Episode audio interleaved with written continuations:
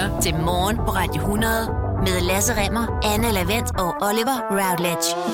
Åh, jeg synes, vi har haft en forrygende uge. Det var en skøn uge. Ja, og du er sikkert gået glip af en masse af det, så er det godt, vi har samlet det bedste fra ugen i den her podcast. Og tak, fordi du gider at høre den. Ja. Ej. Ja, jeg er rigtig godt tilfreds med, at vi lige... Øh, at vi lige før vi gik i gang med det her, fik drillet af. Det skal man altid gøre. Ja. Tise af og drille af, før du kommer til færgen. Altid. Fordi ellers så... Øh, man skal jo ikke tise af, før man kommer til færgen. Der det var er verdens dårligste råd, hvad er det, jeg laver ja. lige nu. Tværtimod, du skal holde dig til færgen, Ja. og så tise af, før du går ned til bilen igen. Og så lige købe nogle combardo-fritter. Ah, men det her, det er den dårligste start på øh, en uge-podcast nogensinde. Jeg starter med et råd, som er det elendigste råd, jeg nogensinde har. Det, er, det vil jeg godt have lov til at undskylde.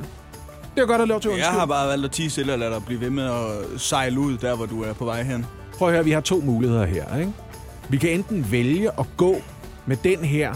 Hej, velkommen til podcasten, hvor jeg ligner en idiot. Eller vi kan lave en ny. Nej, det er der ingen grund til. nu tager vi den her. Nu tager vi den her. Ja.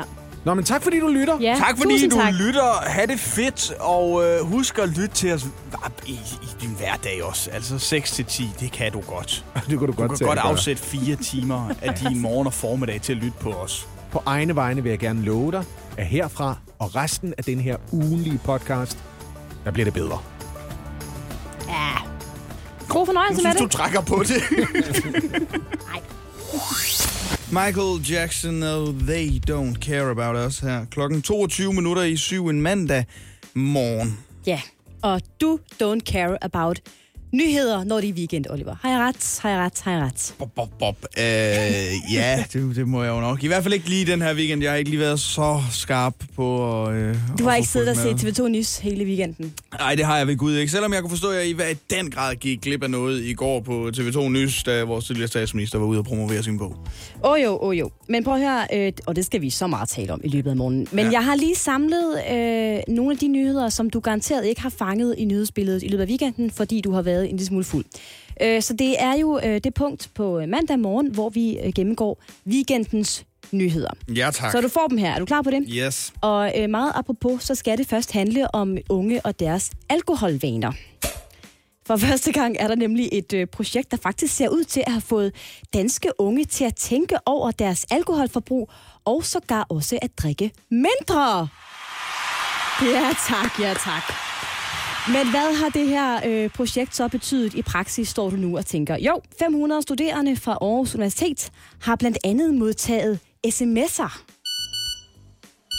Ja, hvor de altså er blevet nudget til at drikke mindre alkohol. For eksempel kunne der i teksten stå i den her sms, Hej, vidste du, at danske unge drikker mest i hele Europa, og at mange danske unge drikker, fordi de har svært ved at sige nej? Altså den slags sms'er har øh, en masse universitetsstuderende altså fået, og det har betydet, at dem, der har været med i det her forsøg og fået de her sms'er, har sænket deres indtag af alkohol med en femtedel.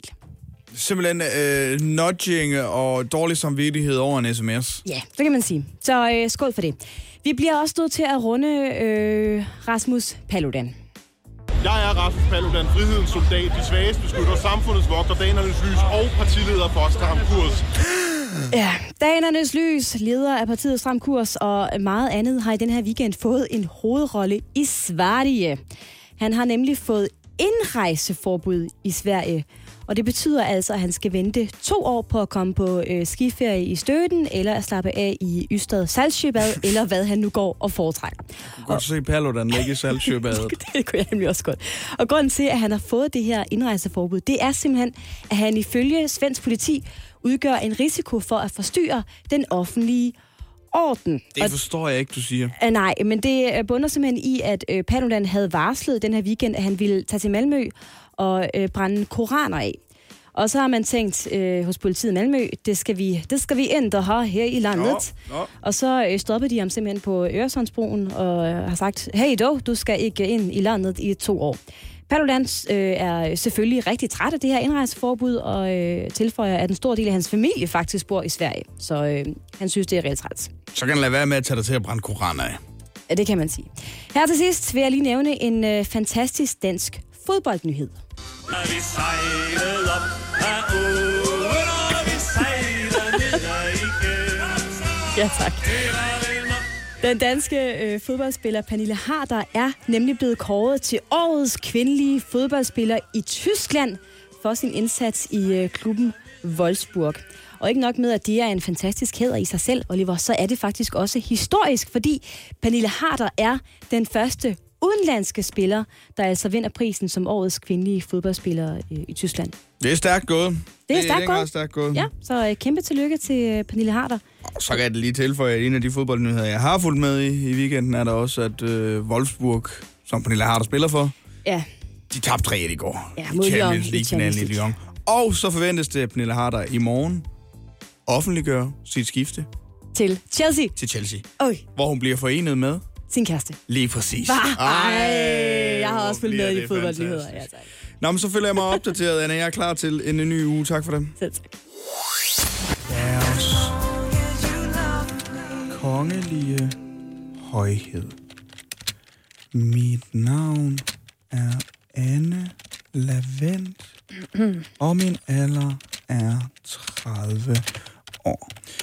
Jeg søger dette job, da det altid har været min store drøm at arbejde for dem, og jeg ser os som værende et perfekt match. Hvad har du gang i, Oliver Routledge? Jeg er i gang med at skrive en lille ansøgning til dig. Hvorfor det? Uh, altså, det er ikke, fordi jeg som sådan uh, har lyst. Det, det skal jeg være ærlig, og indrømme, jeg har ikke lyst til at skille mig af med dig. Uh, det gør mig faktisk ekstremt trist, bare ved tanken om det. Og det samme gør sig gældende for Lasse. Jeg har talt med ham om det. Vi ringede sammen i går. Men vi ved, at det her det er din chance, og der, der, derfor så hjælper vi dig gerne med at sende en, en skide god ansøgning. Men til hvad? hvad øh, hvor vil I sende mig hen? Åh oh, ja, oh, undskyld, sorry, det er jeg ikke for sagt. Uh, du skal dække borde. Du skal begynde at dække nogle borde. Du skal praktisk talt være borddækker. Uh, I kongehuset, Anne. Nå, ja, nå, ja, okay. I kongehuset. De har simpelthen slået en stilling op, det danske uh, kongehus, og nu har du altså chancen for at komme og arbejde i kongehuset, Anne, og det holder... Uh, altså, der vil vi bare ikke stå i vejen for dig. Det hedder naturligvis ikke en borddækker. Nej, nej, det er en tafeldækkerassistent, der søges. Og det bliver altså dig, så fremt uh, alt går vel, alt går godt, det burde det gøre. Jamen altså, øh, jeg er jo øh, glad for, øh, for kongefamilien. Øh, jeg ved ikke så meget om borddækning. Ej, Jeg kan ikke folde de der svaner af, af servietter. At høre, jeg mangler bare lige et par ting, øh, før vi er, er i mål, og jeg må ikke lyve i en ansøgning, og der var nogle ting, som jeg ikke helt vidste, så jeg har bare lige et par spørgsmål. Ja, Øh, okay. Hvor mange tallerkener tror du, du kan bære på en gang? Øh, altså, må de være altså, uden mad, altså, hvor de sådan er stablet op, altså, fordi jeg skal dække et Ja, bord med ja, dem, ja. så kan jeg bære ret mange. Så tror jeg godt, jeg kan bære. Det er jo tungen, skal du tænke på. Ja, det er jo, ja, det er jo Der er kongelig også de her porcelæn. sølvtallerkener under. Uh, altså, så vil jeg sige en, en syv stykker, tror jeg. Kan vi sige 10? Ja, lad os sige Skal vi 10. sige 10? Ja, Jeg tror, 10 er bedre. Ja, ja okay. 10. Jeg har stor erfaring med Altså, at bære kongeligt porcelæn. jeg har hjulpet min mor med at dække op til jul. Ja, med nemlig. Noget Royal Ja, Copenhagen. Ja, Og kan sagtens løfte 10 styks. Yes, Anne, øh, det handler også sådan lidt om, at man skal have styr på mad, og hvis folk der har spørgsmål til det og sådan noget, ikke? Okay, Hvad, ja. er, din, hvad er din livret? Øh, Hvad, hvad, hvad, kan du, hvad, hvad synes du er lækkert? Jeg kan rigtig godt lide uh, mulfrit. Altså sådan en god Ja, gang ja, uh, blåmuslinger med ja, noget ja, uh, god ja, suppe, ja. og så nogle pomfritter, og noget aioli eller et eller andet. Ja, det kan jeg godt lide. Ja. Uh, kan vi finde noget andet? Noget lidt mere for gras eller sådan noget måske. Skal vi skrive for gras? Jeg, har- jeg har aldrig smagt for gras. Du kan Jeg godt lide tror også lidt, jeg er imod det, faktisk. For gras, siger vi. Min livret er... Jeg elsker mad. Er, det er god til at lave det. Ej, det er ikke rigtigt. god til at lave det. Og min livret er foie gras. Jeg elsker det franske køkken, skriver vi lige. Ja, tak. Ja. Det kan være, at du skal ned til Chateau de Cay, skal du tænke på. Oh, okay, ja. Det Så snakker vi. køkken. Yes. Uh, lille uh, sidebemærkning. Kan godt Der- det, det kræver en sikkerhedsgodkendelse. Tror du, det bliver et problem på nogen som helst måde? Har du Bup, noget, i kufferten, du gerne vil ud med? Nej, det... Nej, men jeg, du kan skrive, at jeg har et øh, hygiejnebevis fra dengang, jeg arbejdede i dedi- delikatessen i Føtex. Ja, Sådan, så jeg ved, hvilken Ja. øh, temperatur kød skal opbevares ved og sådan noget. Og at det maks må ligge tre timer. Jeg ved ikke, om det er nogen fordel. det er Sådan, alt så en fograden fordel. ikke ligger for ja, længe. Ja, ja. ja. Sådan. Øh, Er der andet, vi, du synes, vi mangler? Nej, nej. Det ved jeg ikke. Altså, hvornår, øh, hvornår, hvornår skal jeg begynde? Eller? Jo, men Er der altså, samtaler? øh, fristen øh, er øh, øh, den 16. september, så vi skal bare nå det inden da. Men det er fordi, altså, de, de, de søger en, altså, som sådan skal være lidt have en udpræget ordenssans. Det er dig. Jeg ved, du er meget ordentlig, Anne. Ja, jeg kan godt lide struktur og, og ja. God situationsfornemmelse. Ja. Jeg Okay. efterlader dit øh, telefonnummer, så kan dronningen altid ringe til dig. Ja, Jamen, Hvis må det er okay gerne. med det må dig. Hun, ja, vældig gerne. Det Og kunne så, øh, altså, hvis der er andre, der sidder derude og gerne vil søge det her job, så altså, good luck, held og lykke med det. Øh, fordi jeg tror, den skal være Den- rimelig god. Den er hjemme, den her. at ja. øh, komme noget. Vi skal selvfølgelig også skrive en, en anbefaling til dig. Og Lasse, ja. Øh, er det mig og Lasse. for. Øh, jeg tænker, det er meget fint at have en anbefaling fra Radio 100, når Jo, man skal jo. være tafeldækker. Ja, Øh, det giver rigtig god mening. tror jeg ikke noget problem. Men okay, øh, hvis du gerne vil udfordre Anne til posten som tafeldækker assistent, der kommer jo til at arbejde en over dig. Det er den, Nå. der er tafeldækkeren. Du er bare Der assistenten. kan jeg jo godt lide at have... Du er assistenten. Okay, fint. Man kan arbejde sig op af Jamen, Anne. det var hyggeligt at, øh, at have jer som kolleger. Du har indtil den øh, 16. september sendt din ansøgning afsted, hvis du har tænkt dig at udfordre Anne på det her område om som tafeldækker assistent. Du kan finde opslaget inde på kongehuset.dk. Men altså, Good jeg, luck. jeg er ret, ret sikker på, at Anne får det. Godmorgen. Det her er Radio 100 med Lasse Remmer, Anne Lavendt og Oliver Routledge. Om de fleste og det meste, det er nok den titel, som har været mest i overskrifterne de seneste par dage. Det er navnet på Lars Lykkes nye bog, hvis nu man alligevel skulle være i tvivl. Og den har altså skabt en del, øhm, skal vi sige, uenigheder i det politiske Danmark. Mildestal. Og jeg kunne godt tænke mig lige at komme med et uddrag fra bogen, fordi i sin nye bog, som Lars Løkke øh, selv har været med til at skrive i øvrigt, øh, der skriver han således. Jeg dur simpelthen ikke til at være halvt med, og derfor er jeg nødt til snart at træffe mit valg. Enten må jeg acceptere, at den politiske dør er lukket bag mig, eller også må jeg snurre rundt på hælene og slå den ind igen på den ene eller den anden måde. Han føler, at han står i en dørkarm, og han ved ikke, om man skal gå ind eller ud. altså, han ved godt, han tabte.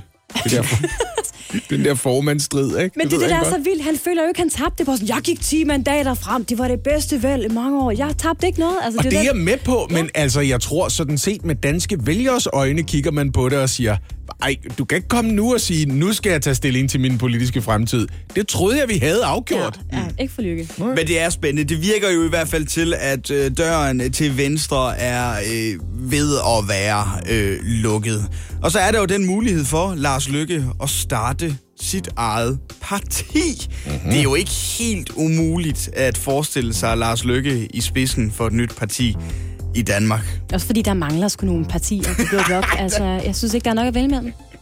Ja, men altså, der, er der noget, som vi har i hobetal herhjemme, så er det id og dul med partier. Jeg synes, der starter nogle nye hver uge, altså. Altså, det er jo sket før, at partier er blevet startet på ryggen af en meget populær politiker, og så har det også stået og faldet lidt med det. Mm. Tilbage i 70'erne var det for eksempel Centrumdemokraterne af Hart Jacobsen, der var så populær ude på højrefløjen hos Socialdemokraterne, men det var også som om, det forsvandt igen, Ja. da han gik bort.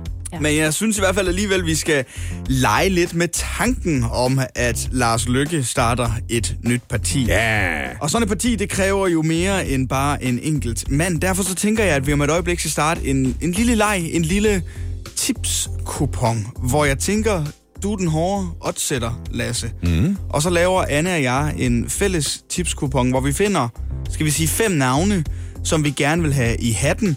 Og så kan vi finde den frem, når eller hvis Lars Lykke, han altså stifter et nyt parti. Mm-hmm. Selvfølgelig også gætte på, hvad sådan et parti det skal hedde. Men det kaster vi os ud i lige om et øjeblik.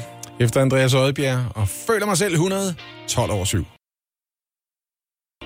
Åh, de dejlige toner fra Andreas Oddbjerg. Klokken er blevet kvart over syv, og vi er egentlig i gang med et lille politisk projekt her. Kan man kalde det politisk, eller er det mere sådan lidt hobbyvælgerorienteret? Han er nok mere hobbyvælgerorienteret. Øh, men vi vil sige øh, velkommen til øh, dagens lille tipsklub. Jeg har kaffe her. Jeg stiller den lige dejligt. over i, Og du ryster i den grundigt, ja. Den er sort, og den er stærk, og hvis I vil ryge, så Oh, er det udenfor, eller så er det ude i, eller inde i rygerkabinen. Er noget Okay. sukker? Nej, er nej, den er øh, meget sort. Dagens oddsætter, det er dig, Lasse. Hård, men også færre oddsætter, og jeg glæder mig til at høre, hvad vi kan ende med at få tilbage på vores bud i dag. Ja. Det skal jo handle om et eventuelt kommende parti med Lars Lykke i spidsen. Og lad os starte med at finde nogle øvrige medlemmer til det her parti. Jeg vil gerne starte, hvis det er okay med dig, Anne. Selvfølgelig, naturligvis. Jeg tænker, vi skal have fem navne i alt på vores kupon. Altså, god bud på, hvem der kunne være med i Lykkes nye parti. Ja. Ja, tak. Og man skal jo altid have en, en sikker på en, øh, en fin øh, kupon. Og jeg føler, at den her, den er ret sikker. Derfor så mit første navn i puljen til dig, Lasse, det er Janne. Jørgensen. Okay. Hvilket odds øh, kan du sætte på Janne. Jørgensen? Ej, jeg har hørt rygter om, at han var nærmest den eneste venstrepolitiker, der dukkede op til bogreceptionen. Mm. Er der nogen, der har hørt det samme? Det jeg har også hørt det samme. Den eneste, ja. fra Folketingsgruppen i hvert fald, Ja, var okay, Janne på den Jørgensen. måde, ja. Så øh, altså, der er jeg da enig med dig i. Den kommer jo ikke til at ryge op i to cifre, vel? Men jeg vil faktisk også sige, at det er en kæmpe risiko at tage. Og så upopulær er Janne Jørgensen vel heller ikke over på slapperfløjen hos Venstre lige for øjeblikket, Jamen, det er det, han, han repræsenterer lidt det modsatte af Inger Støjberg. Ja. Og dermed passer han måske meget godt i Lykkes nye parti. Altså, de vil ind over midten begge to. Og der er jo plads radikale. til en, der tager megafonen derovre efter, ja, det er jo nogle år siden Jens Rode og Kåre Trabær Schmidt skrev, og de sad er ellers også lidt over på den der venstrefløj hos Ja. Venstre, ikke? Ja. Så der vil jeg sige, og det kan godt være, at du synes, der er masser af værdi i det her vedmål. Jeg tror, der er cirka en tredjedel sandsynlighed, og det vil så sige odds 3. Det er, hvad jeg tænkt mig at sætte Ja. på det, ikke? Bare skriv det ned, odds 3. 3,0. Yes. Ja, tak. Øhm, ja, men jeg vil også øh, starte med en, som jeg betragter som ret sikker, faktisk. Et, Ja. et godt medlem af øh, Lykkes parti, nemlig Søren Pind. Oh, godt kaldt. Åh, Søren Pind Godt er ret glad for Lykke, Ja, og Søren Pind er også ret glad for Lykkes lige bog. Nye bog. Lad mig lige læse lidt op af Søren Pinds øh, Facebook-side. Flok af spurve, flok af kraver flyver bort mod Lund. Mål er kun den nære æger, der er med en stund. sagde du ikke, det skulle handle om bogen? Ene, ene ørnen ud, så svinger høje mål at nå. Ha' de store mål for øje, alt for mange har de små. Og nu skal jeg ikke gå ind i en digtanalyse, men det her øh, digt, det postede Søren Pind efter udgivelsen af Lykkes bog, og det betyder egentlig, Lykke er ørnen. Ja, det tænker jeg også, det må han da være. Præcis. Altså for fedt. lige at tage symbolikken her, ikke? Og jeg håber, han har nogle stærke vinger, hvis han skal løfte den der krop. Men det er godt Det må man ikke med- sige. Undskyld, det var helt forfærdeligt, det der. Det er godt kaldt med Søren Pind. Ja, tak. Hvor, øh, hvad, hvad, hvad giver han igen? Det ville være meget mærkeligt, hvis han ikke kom derover. Altså, du ved. Øh, på den anden side kan man sige, hvis Lars Lykke får lov til at have sit parti i fred for Søren Pind, så får han også al flaskepanten for sig selv. Mm. Så den er svær, ikke? ja, okay, ja. Øhm, jeg ved, der, vi er nede omkring sådan noget... To, og jeg tror, Åh, den er okay. 50-50. Ja, ja. Jeg tror, den er 50-50. Spændende. Altså, jeg, Søren Pind er en sikker kandidat, især hvis han lige kan få noget vandtrykspolitik med os. Mit øh, næste bud til en øh, tro partisoldat Ja. for Lars Lykke finder vi inden for hjemmets egen fire vægge. Jeg vil gerne smide Bergur Lykke Rasmussen i. Oh. Ja, der er også under en. Du skal betale mig penge for at sætte penge på det. Hvad? Det er hans søn. Kom nu. Hvis Bergur ikke melder sig ind, hvem det fanden kan- har Lars Lykke så? Det kan ikke være under 1. 1,1 så. Går du med til 1,1? Du kan få 0,9. Hver eneste gang, du spiller en krone, så får du 90 øre tilbage, hvis han melder sig ind. Wow. Ja, det er et rigtig dårligt Ja, det er vedmål. det altså. Jeg lader mig ikke narre af sådan nogle helt åbenlyse ting. Det næste bliver, hvad er sandsynligheden for, at Lars Lykke er medlem af sit eget parti? Prøv at Ah, høre, ja, den ja, falder jeg ikke for. okay, Den Må der. jeg komme med et andet bud så? Yes. Simon Emil Amitsbøl Bille. Hold da op. Han er glad for, øh, for at skifte parti, mm. og han er meget inde omkring midten. Har også været ret utilfreds med Blå Bloks uddannelsespolitik. Han har aldrig været bange for at springe på et andet nyt parti, som har mere medvind, og det går ikke så godt med vælgererklæringerne. Præcis. Og han er ikke færdig i politik, føler han. Det er han bestemt. Hvad kan han give igen? Men der er bare det ved det, at en ting er, om Simon Emil gerne vil, noget andet om Lars Lykke siger, at du er velkommen. Jeg tror, at Lars Lykke har brug for alt det, man kan få fingrene i. Okay, men så tror jeg faktisk, at det er et rigtig godt bud. 2,4. Ja. Ja, stærkt. ja, ja det er lidt over 40 procent sandsynlighed, hvis I skulle være i tvivl. End Janne Jørgensen. Ja, Det ja. klar, ikke? Ja, okay. prøv at høre, Simon Emil er billig til salg. Lad os Ja, være ærlige, ikke? Altså- Prøv at høre, hvad var transfersummen, da han spillede for FC Zulu? Hvad, en 20'er og en lunken kop kaffe? Mit øh, sidste bud, det kræver lidt forarbejde for Lars Lykke. Der Mhm. er tale om en vaskeægte kiss and make-up her. Fordi Lars, han ved godt, han har brug for noget firepower i sit nye parti. Og mm. derfor så vælger på baggrund af hans egne øh, udtalelser, om han ikke er færdig med at føre borgerlig politik, gerne have Christian Jensen i puljen. Det sagde du lige Christian Jensen i Lars Lykkes nye parti? Nej, Kontroversiel, men jeg føler, de har brug for at blive venner, og jeg vil bare gerne høre, hvad er oddset på Christian Jensen? 6.000 gange pengene igen får du. Hvis Christian, og ved du hvad, og det kommer jeg til at tjene penge på. Så mange penge. 6.000 gange igen. Ja. Det er fedt. Så kommer Men vi nej, nej, nej, nej, men det er ikke uden bagkant. Det er sådan inden for partiets første leveår, for der er ikke nogen, der ved, om en aldrende Christian Jensen siger, ved du hvad, håndslag på det. Det er vi hygge os med det. Vi skal også lige have tænkt på navnet. Det synes jeg, vi skal gøre lige om et øjeblik. Jeg har et par gode bud, Anne. Jeg tænker også, du kunne uh, være Ja, ret jeg god. tænker lige over det, ja. Altså, hvad skal partiet hedde? Ja, ja. Ja, okay. Der er bare taget mange navne over på højrefløjen allerede, synes jeg. Altså til Ja. højre for midten i hvert fald. Jeg ved ikke højrefløjen. Jeg Det er også gået op, for mig, at vores tipskupon udelukkende bestod af fem mænd. Ja, den, øh, den er da også Er det kompliceret. ikke noget med, at Lykke altid har haft lidt et dameproblem? Altså, det siger du nu, ikke? Men for eksempel, så virker det som om, Sofie Løde har været ude og undsige hans nye forslag til en politisk linje. Og hvis hun ikke er med, så Ja. jeg kan ikke... Øh, Så er det svært. Skulle man Måske- ikke tro, hun gad? Birte Rønne Hornbæk? Nå ja. Ah, okay. Gør comeback? Hey. Men han har jo brug for nogen under 90. Ja, det er også ikke Ja. det? Men hvad skal Lars Lykkes nye parti hedde? Mm. Det er måske lidt mere en fælles indsats. Okay. Ja. Har du et bud, Oliver? Lykke og glade dage. Lykke og glade dage. Det er måske mere et slogan. Det lyder som et børnebog eller sådan noget. Det ved jeg ikke. Det kunne være. Altså, hvad, hvad med bare at kalde det fri bar? Kunne man ikke... Join us i fri ja, bar. men skal der sørge for, at man kan høre, hvad mærkesagerne er? Jeg har tænkt på, på den her lykkelig alliance.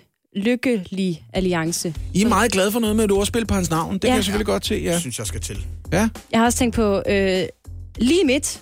Mere eller mindre mindre.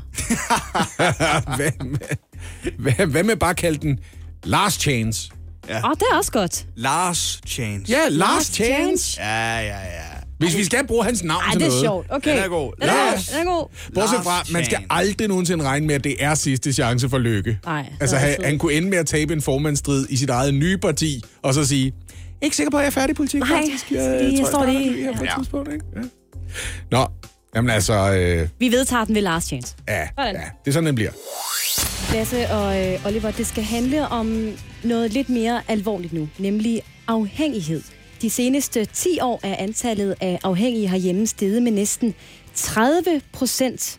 Og det er altså en masse mennesker, der har øh, brug for deres daglige brus. Og en af dem, der mod, meget modigt har lyst til at stå frem her til morgen for at dele sin hemmelighed med os her, det er dig, Mark Thorsen. Godmorgen. Godmorgen. Mark, det er øh, alle kort på bordet. Det er Anne, der bedt os om at ringe til dig her til morgen. Det er en form for, øh, kunne man sige, intervention, fordi udover at være hendes kæreste, så er du også en af de mange tusind danskere, der drikker sodavand hver eneste dag. Og vi er så stolte af, at du står frem på den her måde. Vil du lige præsentere dig selv for os? Jamen, jeg hedder Mark, jeg er 37 år, og jeg er afhængig af Cola Zero. Var det en Cola Zero, du åbnede der, Mark? Det kan jeg ikke gå nærmere ind i. Mark Thorsen, øh, kan du huske, hvornår dit øh, Cola Zero-misbrug, det sådan for alvor tog fart? Altså, det starter i det små som barn, da jeg finder ud af, øh, at der er noget, der hedder saftevand, altså hvor man blander smag i vand, og det er bedre. Og senere, da jeg så bliver større, der opdager jeg så sodavanden, og, og her til sidst Cola Zero, ikke? Som så er blevet det, det helt store for mig. Men altså, ja, 10-15 år med Cola Zero, vil jeg sige. Og vil du lige prøve at dele med os, øh, hvor meget Cola Zero drikker du om dagen nu? det, det, kan, det er jo svært at holde tal på, ikke? Øh, flaskerne kommer og går, og, og, og dåserne sætter man jo bare ned i kælderen, men altså et par liter, vil jeg tro. Øh, Mark, har du selv sådan en fornemmelse af, om dine grænser har rykket sig i løbet af de seneste år? Er det for eksempel blevet tidligere og tidligere på dagen, man lige har åbnet den første dåse, eller, eller drejet det første skruelåg? Altså det afhænger jo meget af, hvornår jeg står op. Øh, så, så jeg vil sige, at øh, når jeg vågner, så vil jeg gerne lige ud og se den første, den første dåse ude i køleskabet. Så ja, jeg starter ret tidligt. Har, har du lige sagt, at grænsen går der, at du ikke er begyndt at drikke cola, mens du sover endnu? At jeg kan godt have en stående ved siden af sengen, øh, men det er sjældent, jeg, jeg, jeg får stået op om natten og taget en tår. Mark, kan du ikke prøve at sætte lidt ord på, hvad det egentlig er, øh, du gennemgår som Cola Zero-afhængig hver evig eneste dag? det er klart, at man skal jo, man skal jo ud og have sit, øh, sit fix, havde jeg nær sagt. Ikke? Øh, man skal jo sørge for at få tilrettelagt dagen på en måde, så man lige kan få en, øh, en tår cola indimellem. Øh, Øh, og det er jo ikke altid, det sømmer sig, så samtidig så må man lige hælde lidt cola i kaffekoppen eller et eller andet, hvis man, hvis man er til et møde. Ikke? Altså den, den type øh, ting, hvor man lige bliver nødt til at, at få en cola i, i løbet af dagen på tidspunkter, hvor man måske ellers normalt ikke drikker en cola. Nu får du altså lige et, et lille Dr. Phil-øjeblik med mig. Hvis du skal være helt ærlig over for dig selv, Mark, har du råd til det forbrug, du har kørende? Ja, altså, det, det, går, det går nogenlunde med det, og det er måske det, der er problemet, at jeg stadig kan finansiere det. Ja. ja. Det er, det er det øjeblik, du begynder at stjæle fra familien og sådan noget for at finansiere dit forbrug. Den er gal, ikke? Ja, ja og tage, tage, tage lån i alles navn sådan noget for at finansiere det. Der, der ved jeg godt, at der er en eller anden grænse der. Øh, altså, det er klart, at vi kunne snakke om det, øh, hvis det når der til, ikke? Men, men, altså, men der vil jeg nok begynde at overveje, om det er stukket lidt af. Ved du hvad, første gang du oplever dig selv stå med et nært familiemedlems nem ID-kort i hånden, det er der, du skal stoppe dig selv, Mark. Ja. Mark, det er enormt modigt af dig, at uh, du står frem med din historie. Tusind tak, Vi er fordi du måtte dig. dele den her i morgen på Radio 100. Ja, men selv tak. Jeg håber, det kan hjælpe andre. Måske så bliver det alligevel ikke nødvendigt for DR at gennemføre endnu en omgang besparelser. Regeringens finanslovsudspil, det ruller DR's besparelser tilbage, og hvis det vedtages, jamen så er der en masse fyringstruede medarbejdere, hvor hos den statsejede medie gigant, der altså kan ånde lettet op. Ja, og vi har valgt ikke at tale med en øh, DR-ansat om det. I stedet så kan vi Det er, nu... det er mig, der sidder herovre. eller? Ja, ja, fordi i stedet kan vi nu byde velkommen til dig, Laurits Reimer. Velkommen til. Tak, mange tak. Du er assisterende chefredaktør for bæredygtig content-innovation hos DR. Kan, kan man kalde dig mellemleder? Altså, der kan jeg gå ind i den kommunikationssituation, vi befinder os lige nu, og øh, besvare bekræftende. Ja. Ja. Øh, jeg, ja, jeg skal først spørge dig, altså, øh, findes du... Du må undskylde, jeg skal lige poste noget på TikTok. Ja, øh, men, øh, men Laurits Reimer, jeg skal lige spørge dig. Findes du Yes. i virkeligheden? Øh, altså, jeg er nødt til at afvise den henvendelse, som øh, du retter i min retning. Øh, lige der, jeg synes, at den vil være hindrende for fremtidig kompetenceudvikling for os begge to, øh, vis-à-vis Ja. øh, øh, mellemmenneskelige interaktioner. Ikke? Selvfølgelig. Ja. Øh, men øh, Laura Trammer, vi har jo inviteret dig ind her i Radio 100-studiet, fordi vi er meget interesseret i at høre, hvordan du og dine nærmeste kolleger tog imod den her nyhed om, at det er måske endnu ikke, altså alligevel ikke skal igennem en, endnu en øh, blodig fyringsrunde. Hvordan har I det med det? Du, vi, øh, vi var nogle stykker i mellemledergruppen, som, øh, må jeg sige, ser frem til øh, muligheden for øh, at arbejde videre med vores strategiske kompetencer og driftssikringen i den afdeling, vi har ansvaret for. Ja. Øh, vi rykker ned i kantinen. Der er en af de andre, som øh, overbringer mig nyheden. Øh, han har fingeren på pulsen med hensyn til digitale medier. Ja. Det har jeg også, det er ikke det. Øh, jeg er lige gået i gang med at kvalitet, kvalitetssikre et stykke med dyrlægens natmad. Og, og, og så sker der det, at han i en kan man sige, en informationsudveksling, som vi har løbende gang i, Ja. øh, for ligesom at styrke vores procesorienterede, værdibaserede øh, indtagelse og, og kompensation øh, for et, et, dalende øh, energiniveau. Ja. S- sådan, øh, kan man sige, korpusmæssigt. Ja. Vi spiser frokost, er hvad jeg prøver at sige. Ja, Så øh, siger han, hey, det kan være, at vi ikke bliver fyret alligevel, mand. Og så bliver der high-five hele vejen rundt. På en sikker måde. Ja. Altså øh, corona-high five. Den slags, hvor man mere vinker. Selvfølgelig. Øh, jeg tror, der er mange af os, der er lidt i tvivl om, hvad en mellemleder egentlig går og laver. Kan du beskrive øh, dit daglige arbejde, Laura Treimer? Hvad går det egentlig ud på? Jeg er øh, så glad for, at øh, du henvender dig med, øh, med den interesserede evne til at opsøge ny information, som du øh, øh, udviser lige der. Det er stærkt, det skal du arbejde videre med. Øh, jeg arbejder i høj grad med, vil jeg sige, en konsolidering af en øh, agil pleje af, hvad er det for strategiske interesser, Danmarks Radio på længere sigt har, både i og udenfor, for den til skyld også imellem, men man kan også sige under og over øh, vores øh, kernefokusområder, mm. med hensyn til udveksling og deling øh, af information, nyheder for den til skyld. Man kunne også tilføje underholdning, infotainment og en lang række nye formater, som jeg desværre ikke kan udtale mig om lige nu. Selvfølgelig. Øh, nu er den her nyhed så kommet ud, altså regeringen planlægger at rulle besparelserne tilbage. Der skal alligevel ikke spares hos DR. Hvad betyder den her nyhed for dig personligt? Altså, ja, øh, jeg vil gerne øh, udtrykke det på en måde, som jeg synes i højere grad gik i spænd med mit tv, men jeg er nødt til at sige det på den her måde. Jeg er pisse lettet. Ja, Ja. Øh, fordi hvis jeg var blevet fyret, så skulle jeg ud og søge et nyt arbejde. Ikke? Og der kan jeg godt gennemskue, der ville jeg være nødt til at sætte mig ned, se et andet menneske i øjnene, og skulle forklare, hvad det er, jeg har lavet de sidste 8 år og 4 måneder øh, ude hos DR. Øh, og det har jeg ikke lyst til at gøre. nej. Ikke mindst fordi, der er sket det, at jeg har lige købt et sommerhus. Så øh, yes, der vil jeg sige, Damen derhjemme og jeg, rigtig godt tilfreds med situationen, vi befinder os lige for øjeblikket, fordi det betyder, at der vil være et fortsat driftsikkert input på det, jeg vil betragte som min budgetkonto. Ja. Jamen, øh, tusind tak for dit input her. Laura Reimer, du er altså assisterende chefredaktør for Bæredygtig Content Innovation, også kendt som øh, mellemleder. Det var en fornøjelse at Jeg vil sige det her, jeg vil også bare lige sige, I er konkurrenter, men jeg elsker selvledende medarbejdere med en stærk helhedsforståelse, som på den måde sætter ind med en oplevelsesbaseret formidling. Det er stærkt gået. Øh, Det kan være, at vi får brug for jer rent faktisk, fordi ja. det ser ud som om, der er råd nu. Okay? Så Tak skal du have. det er meget fedt, ikke? Tak for det.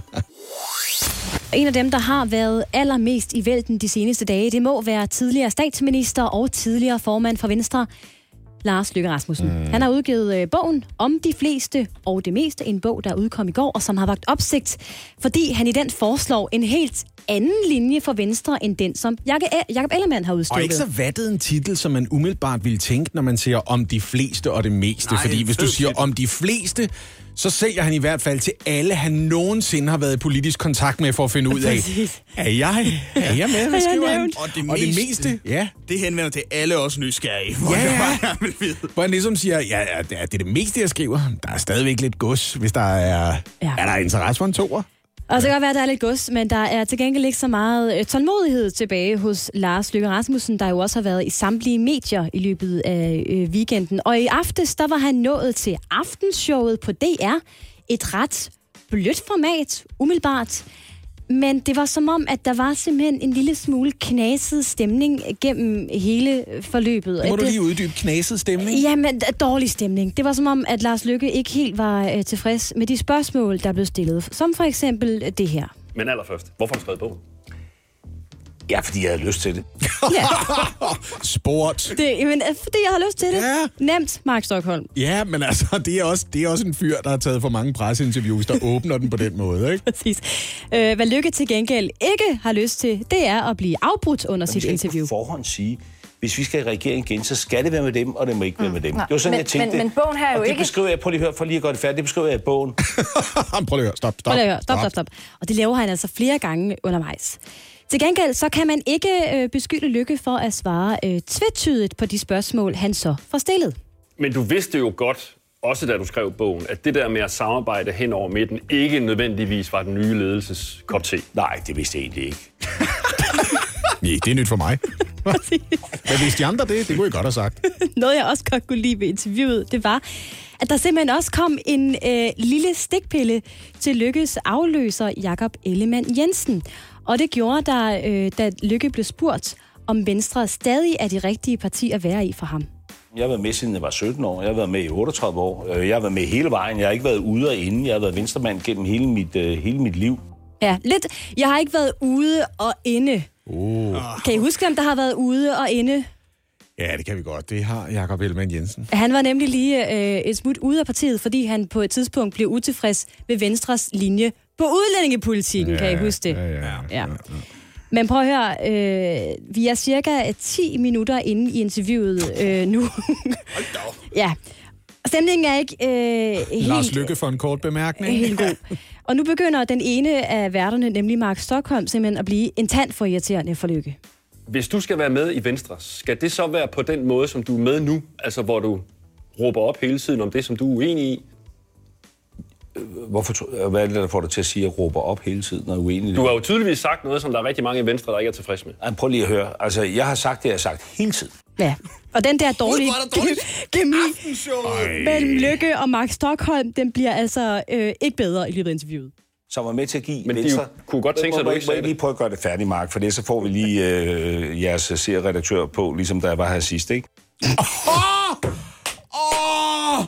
Skal jeg ringe til dine forældre, Mark Stockholm? Ligesom jeg var nødt til sidst, vi skulle igennem det her. Oh, jeg, jeg kan ikke lide det, men jeg bliver nødt til lige at toppe den dårlige stemning med et lille sammenklip af de seer-sms'er, der så kom ind til Lars Lykke i løbet af øh, programmet, for de gjorde ham altså heller ikke i specielt godt humør. Vi starter med Annette. Hun spørger sådan her, Kar, kære Lars Lykke, hvis en anden havde lavet det stunt, mens du var formand, hvad ville du så have gjort? Jamen, jeg har ikke lavet noget stunt. Okay, lad os prøve at tage øh, Marianne her, som øh, skriver, det er kutume at tidligere partiformand, uanset partifarve, trækker sig, når de har givet stafetten videre. Det burde Lars Løkke Rasmussen også gøre. Og i samme boldgade en kommentar fra Annelise, som skriver, han er X. Det er en god gammel regel i politik, at X'er holder deres mund i deres efterfølgers tid. Jeg, synes, jeg ved ikke, hvordan I har plukket dem der, fordi de, de matcher ikke helt de der beskeder, jeg får ind på min egen Facebook og min egen e-mail. Åh, oh, wow. Det er altså... Det er altså Jeg vil godt lige sige det her. Jeg synes faktisk, Lars Lykke er en lille smule badass, når han kommer ind i det hyggeligste, mest bløde, afslappede program, hvor det vildeste og mest kritiske spørgsmål, man normalt forventer i en hel udsendelse, det er, hvor højt elsker du den pony? Ja. Præcis. Så synes jeg bare, at det er, det er sgu meget fedt at komme ind og ikke være bange for at ødelægge den gode stemning. Men det er også lidt, jeg, jeg var lidt overrasket over, hvad aftenshowet er blevet til, for jeg tænkte også, det er et hyggeligt, blødt format, hvor han skal have lykønsninger fra sin familie og sådan noget. Ej, De var, hvad, 90 sekunder fra Lars Lykke, der kigger på Mark Stockholm og siger, kom så, med udenfor. Så, med udenfor. Det er det, der kommer til at ske. Enten er jeg en kæmpe idiot, eller også er det den nemmeste udgave nogensinde af den lille øh, ugenlige spøj, du har fundet på. Det synes jeg, det er. Den er lidt tricky, måske. I hvert fald, så er det nu tid til... Mine damer og herrer, tag rigtig godt imod jeres værelse. Oliver Routledge. Det er ham fra fodboldeffekt. Tak. Tak skal I have. Tirsdag er øh, træls tirsdag for mange, men ikke for jer to og ikke for dig, kære lytter. Fordi I ved udmærket godt, at tirsdag er lige med, hvad det er værd. Mm. Quiz. Ah ja. Quizzen, hvor der er garanti for dårlig stemning og jammerlige produkter sat til salg. Alt for billigt eller super duper dyrt. Og i dag er selvfølgelig ingen undtagelse. Dagens produkt kan I to og du, kære lytter, vanligt tro finde inde på vores Instagram-side. Vi hedder Radio100.dk, og oppe i vores story, den lille dejlige runde cirkel omkring vores profilbillede, der kan du altså i vores story se, hvad vi har brug for, at du gætter prisen på i dag. men Oliver, det er jo penge. Vi er i den økonomiske afdeling, i hvert fald. Det er også derfor, jeg havde lyst til at sige, enten er jeg en kæmpe idiot, eller også er det utrolig nemt. Fordi Det er gode gamle kontanter, for dengang, hvor kontanter var i lidt højere kurs, end de er nu til dags. Jo, jo, men det er jo stadigvæk bare altså, pengesedler jo. De Ja. vel det værd, der står på Lad mig lige ridse op, hvad der står. Der står 9 gange 500 kroner fra 1976. Så det er altså 9 500 kronesedler fra 1976. Og der skulle man jo tro, jeg havde en fordel, for jeg kan huske den her pengeseddelserie. Det er den, ja. jeg er vokset op med. Jeg ikke? troede, han får det, at du kunne regne. Vil Det var, have lidt? oh, det var også, prøv at høre, det var, øh, det var de sædler, der afløste for 500 kron- kronesedlernes vedkommende. Øh, den gamle plovmand. Jeg er den første generation, der ikke kan huske plovmanden. Der var en plovmand på de gamle 500 kronesedler. hedder Den det var før stadigvæk, ja. 1972. Ikke? Og det kalder man det stadigvæk her. Altså 50 år efter. Vil I have yderligere informationer Ja, om det her produkt, eller vil I bare Nej, nej, kom med. rante derud af omkring, at det er penge, I skal gætte prisen på? Må jeg lave noget trivia på dem? 1972-serien er kendetegnet ved, at der er portrætter på den ene side, og de er alle sammen af den danske portrætmaler Jens Jul. Nå. Det er det, de alle sammen har til fælles. Okay. Øh, og han var sådan en maler i slutningen af 1700-tallet. Det er, det er stort set det eneste, jeg ved om den. Og så var der dyr på den anden side, ikke? Mm. Ja. Det er også rigelig viden, vi har Det her Lasse. produkt Det er sådan noget kage. er sat til salg i Brøndby Vester. Og om produktet, Du kan ikke sætte pengesedler til salg. Du kan bytte dem til nogle andre pengesedler. det her produkt, der skriver dagens sælger selv. Nye danske 500 kroner sedler. Ah, Ni styks, ja. sammenhængende, nummer- nummereret, Nå. ucirkuleret, ikke foldet, fejlfri. Så skriver han nummerne på sedlerne. Det går fra 7, 8, 10, 54, 8 til 7, 8, 10, 55, 6. Ja, Er, er, det, er, er det for samlere? Det må det jo være, fordi Det må det være, jeg ja. synes, det lyder som sådan en helt bagvendt ting. Jeg har nogle penge. Hvad vil du bytte til de her penge? Så har jeg jo lyst til at komme med, med en Ford Taunus og sige, den er også for 76. Den vil jeg godt have 4.500 for. Årgangen er som sagt fra 76. Ja. Det drejer sig altså om 9 gange 500 kroner sedler fra 1976 kroner, ucirkuleret, fejlfri, sammenhængende, nummereret. Det er naturligvis 4.500 kroner. Spørgsmålet er så til jer, hvad dagens sælger mener de er Men prøv at høre, det er det, Anne, ikke? For du kan se på dem, de er crisp. De ser ud som om, de lige er... Jamen, det er de. De er lige kommet ud af en kontantautomat, hvis man havde ja, sådan en i de, ser, 76. de er rigtig ikke? flotte. De er i god stand. Ja. Rigtig god stand. Ja. Jeg er ikke sikker på, om de er så meget mere værd end de 4.500. Også fordi, hvis man rent faktisk... Man skal jo gå ned i banken og have dem byttet sådan nogle rigtige Er du i gang med at trække busbilletten Ja, fra? det kan jeg godt lidt mærke, jeg gør. Ej, men altså, også, men okay, det er et samlet objekt. Jeg har første bud, kan jeg godt mærke. Jeg tror, de her skal koste 7.000 kroner. Det synes jeg faktisk ikke er noget dårligt bud, det der. Ja. Nu skal jeg jo vurdere, Hvad om det gør er du over eller herfra, under. Lasse Remmer? Jeg kommer til at sige 8.000. Og jeg kunne have sagt 7.005. Ja. Men jeg tror faktisk, de er mere værd.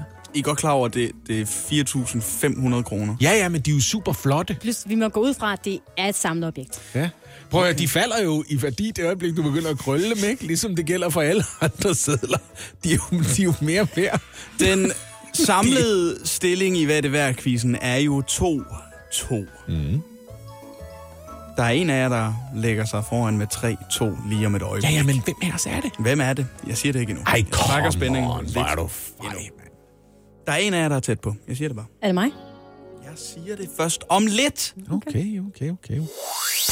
Hvad vil du have? Øh, gameshow-tema øh, igen? Vil du gerne det, eller er vi ved at være der? Jeg føler faktisk, at det, at det trækker lidt... Øh, altså, the suspense, hvis bare det er helt clean. Okay, ja. Fordi I skulle gætte prisen på 9 gange 500 kronesedler fra 1976. Fuldstændig fejlfri 500 kronesedler fra 1976. Mhm. Anne, dit bud, det var 7.000. Lige ud. 7.000 kroner. Ja. Lasse, dit bud, det var... Så sagde jeg 8.000. Du sagde 8. Fordi jeg synes, de er rigtig, det er rigtig flot, at der ikke er nogen, der har krøllet dem. Jamen, det er også flot. De er ikke blevet fundet et par bukser, efter de er blevet vasket eller noget. Mm. Så jeres bud er henholdsvis 2.500 og 3.500 mere end hvad Ja, ja.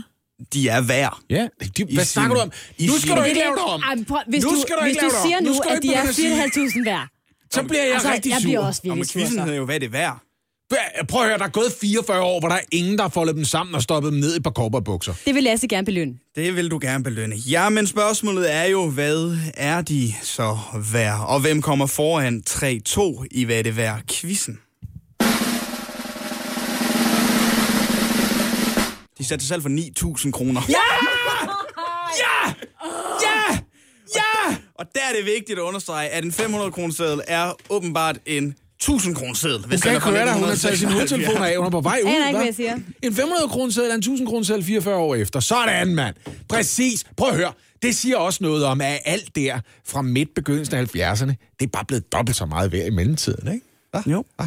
I ved godt, det er mig, jeg snakker om. Ikke? 3-2 til Lasse Remmer. Jeg skal bare lige have på det. Ja, vi forstår det godt, Lasse. Tak skal Du I er have. Nå, dobbelt du så meget værd. Tillykke med sejren, Lasse. Ja, fedt nok, fedt nok, fedt nok. Okay. Okay. Hjælp en, du holder af med at tage det første skridt til bedre hørelse. Få et gratis og uforpligtende hørebesøg af Audionovas mobile hørecenter. Så klarer vi det hele ved første besøg, tryk dig nemt i eget hjem. Bestil et gratis hørebesøg på audionova.dk eller ring 70 60 66 66. Du lytter til Morgen på Radio 100 med Lasse Remmer, Anne Lavendt og Oliver Routledge. Morgen på Radio 100 præsenterer Det vidste du ikke, du gerne vil vide. Altså af alle de slagsmål, folk har været ude i, som har ført til egentlig krig, så er det her måske den dummeste historie, jeg nogensinde kommer til at høre. Vi skal tilbage til 1300-tallet. Vi er begyndelsen af 1300-tallet. 1325. Og der er noget af et rivalforhold kørende imellem to italienske byer. Modena og Bologna. Ja. Ej, de kan ikke lide hinanden. Det har muligvis noget at gøre med, at den ene by, der er man ret tosset med kejseren. Man kan godt lide ideen om, at der ligesom er en sekulær hersker i hele Italien. I en anden by, åh, man kan lide paven. Paven er den øh, fede at holde med i den her sammenhæng. Ikke? Mm. Prøv at høre, som en del af hele den her rivalisering, så sker der det på et tidspunkt, øh, at soldater øh, fra Modena angiveligt, ifølge overleveringen, sniger sig ind i Bologna og går hen til den største brønd i byen. Og i nattens mulm og mørke, så hiver de spanden op af brønden, og hugger spanden og løber hjem. Løber hjem med spanden. Ja, vi har deres spand. Nu, er- de har svært ved at få vand nu. Woohoo! Vi stjal deres spand! Og så løber de hele vejen tilbage igen til Modena. Prøv at høre, det kunne være sluttet der. Så kan det godt være, at de over i Bologna har sagt, "Pff, prøv at høre, vi har det bare rigtig spande. Så tager vi over og tager deres spand. Så den kører den frem og tilbage et stykke tid, som en lille fjollet ting. Ikke? Men problemet er, at det her, det ansporer altså to ret store, øhm, kan man sige, krigeriske faktioner i området. Det er henholdsvis Guelferne og kibelinerne. Jeg ved godt, det her det lyder som et eller andet afsnit af Game of Thrones, de kasserede. Men det er ikke helt sådan, det er. Så kibelinerne, ret øh, tosset med kejseren, guelferne på den anden side, mere tosset med paven. Og der sker det i sidste ende, at guelferne, øh, de samler 30.000 fodsoldater, 20, øh, 2.000 kavalerister, de har heste mere af alting, og beslutter sig for, nu er det fandme nok, mand. Det, gi- det pis, det gider vi simpelthen ikke. Mens man på den anden side, altså over hos dem, som støtter kejseren over skvælferne, kun er i stand til at finde en 5.000 fodfolk, øh, og i øvrigt også en cirka øh, 2.000 kavalerister, folk på hest, ikke? Ja. Og så kommer de op og slås. Øh, det vilde ved det hele, det er den største af de der fraktioner, ikke? Guelferne, det, det er dem, som er pavetro. De bliver anført af pave Johannes den 22. Og det lyder åndssvagt, det der med en, en pave, når man i dag tænker på, det er sådan nogle gamle mænd, der kører rundt i sådan nogle plastikbobler og vinker til folk helt godmodigt ja. Med nogle spidse hatte på. Men det var ikke usædvanligt tilbage i 1300-tallet, at paven også var herreleder og ligesom kastede sig ud og sige, vi skal den vej, mand! Vi smadrer dem! Vi har Jesus i ryggen. Det kommer til at gå skide godt. Men det gjorde det ikke ved den her lejlighed. Øh, Den 5. november 1325 ved Sapolino i Italien, der stod de to hære sammen, og på trods af altså, at paven han har 30.000 fodsoldater med, og op mod blot 5.000. 16! Så sejrer de tabre kejser, kejsertro modenesere, og får derfor lov til at beholde spanden. De vil holde spanden! Kæmpe t- krigstrofæ. Og hvis I ikke tror på mig, så kan jeg fortælle mig, at helt op til vores dage kan man stadig se den stjålne spand, hvis man Nej. besøger... Jo, hvis du besøger Modena, så har de sagt, vi har stadig spanden, de får den ikke tilbage igen. mand." Hold kæft, mand. De, de er sikkert pisse tørstige nu, men de får den ikke, mand. Vi har vundet den. Fair and square, mand. Det vidste du ikke, du gerne vil vide. Du gerne vil vide. Morgen på Radio 100. Nyt indslag lige om et øjeblik, det er, altså der er verdenspremiere, øh, jeg vil allerede sige det, som det er nu. Jeg er sgu i tvivl, men Lasse, det er ikke sådan der i hvert fald. Åh, oh, det er sådan her, man gør. 100% sådan her, man laver en hat. Os bliver- bliver... nu sit hoved ind i sølvpapir. Det bliver virkelig spændende lige efter Lisa rigtige Nielsen. løsning, det her. Jeg Altså, elsker, bliver at du kritiserer mig for at bruge for meget sølvpapir, og du selv har lavet et kæmpe halsterklæde nu, Lasse. Det er lidt køligt, jo. Det ja, det er jo efterår. selv. Jeg synes virkelig, at øh, det er i dag, jeg kommer til at sætte et kryds i kalenderen, så jeg kan huske, hvornår det var. Af enhver mulighed for, at jeg nogensinde kan blive stat- eller klima- eller miljøminister røg. Fordi det her billede kommer til at dømme mig for evigt. Ja, helt sikkert. Vi, øh, vi trænger til Hvad et fanden lille det er der for et look? frirum Har du fået tape også til din hat? Nej, jeg har samlet den. Ja, jeg synes, smart. vi trænger til et lille frirum i det her program. Et, en kort stykke tid, hvor alle de historier, som vi går og render rundt med op i vores hoved, de kan blive delt, så vi ikke bare går med de her tanker for os selv. Ja. Jeg har valgt et look, øh, som jeg vil betegne som øh, Tinka tror på rumvæsener. Det er rigtigt, faktisk. Også lidt teletubby, faktisk. Derfor så har vi altså opfundet et nyt herligt lille indslag, som hedder Stemmerne i mit hoved. Det er vigtigt at understrege, at det vi fortæller nu, det har måske, måske ikke hold i virkeligheden. Det er altså bare stemmerne inde i vores hoved, som snakker til os. Og for at understrege det, så har vi også taget de her fine hjemmelavede sølvpapirshandles på. Ja, ja. Fordi ja. Det, altså, det er af uansagelige årsager det universelle udtryk for, her kommer der noget dumt. Ja, og det er også fordi, altså i, i mit hoved, det skal ikke påvirkes af fornuft, der kommer udefra Nej, nej, nu. nej, nej. Lasse, jeg, jeg synes, du skal starte. Hvad Okay, siger ja. stemmerne i dit hoved? Altså, jeg er 100% overbevist om, ikke, at den der Lars Lykke-bog, undskyld hvis jeg rammer, jeg rasler en lille smule, den, det er mit halserklæde. Den, jeg er sikker på, at den der Lars Lykke-bog, ikke, det er med vilje, han har kaldt den det meste om de fleste. For han har tænkt sig at starte den her nye parti, ikke? Og så har han sagt til alle sine gamle partikammerater, jeg har skrevet det meste om de fleste. Men hvis I ikke vil have, at jeg skal skrive en bog, der hedder Alt om alle, så melder I jer ind i mit nye parti, mand! Jeg har noget på jer alle sammen! Jeg har noget på jer alle sammen, mand! Mm. Og det har han sagt med en elegant lille titel, Ja. der lyder helt uskyldig, men jeg ser lige igennem det. Anne, hvad siger stemmerne i dit hoved?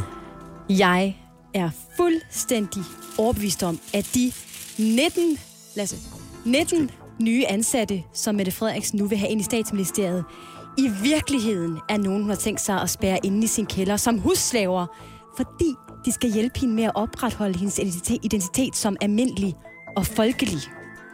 Deres eneste håb, og jeg er 100% på linje med dig, deres eneste håb, det er, at hun på et eller andet tidspunkt forærer dem en sok.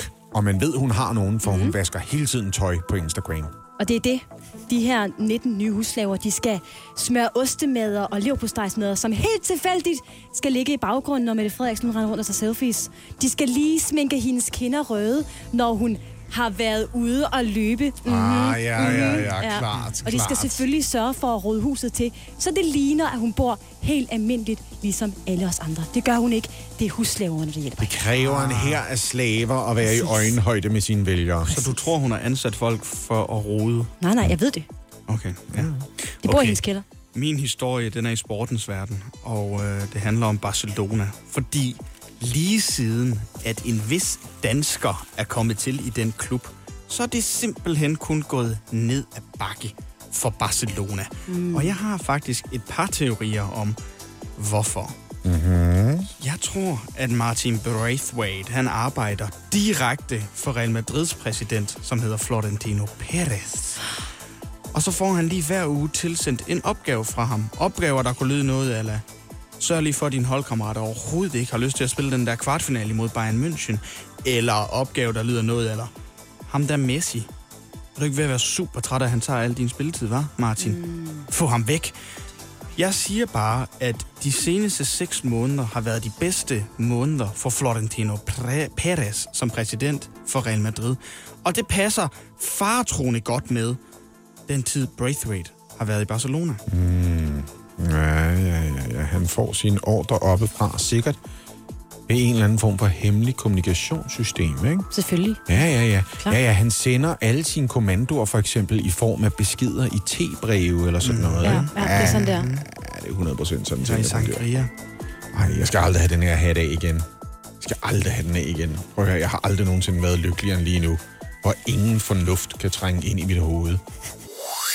Pernille Harder, hun er nu officielt verdens dyreste kvindelige fodboldspiller. Det er den danske landsholds øh, anfører blevet, efter hun i går blev præsenteret af fodboldklubben Chelsea på en treårig kontrakt. Og det menes, at øh, Chelsea har betalt øh, Harders tidligere arbejdsgiver, nemlig den tyske klub Wolfsburg, 330.000 euro, som svarer til 2,6 millioner kroner. Pernille Harder er selvfølgelig glad om det her skift, og så siger hun selv, hvis nogen har fortalt mig for 3-4 år siden, jeg blev solgt for dette beløb, vil jeg ikke troet på dem. Det er kæmpe stort, både personligt, men også generelt for kvindefodbolden.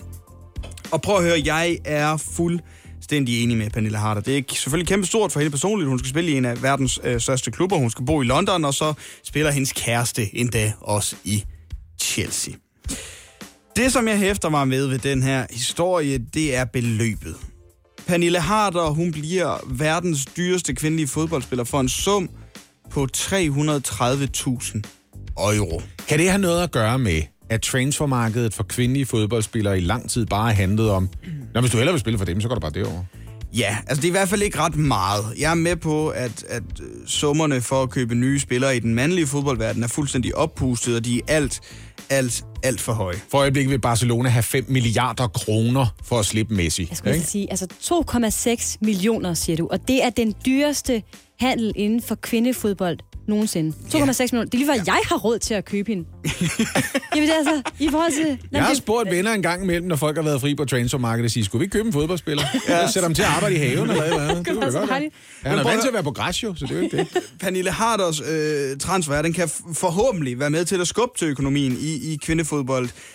Men til sammenligning, så har Chelsea lige købt en ny venstre bak til deres herrehold.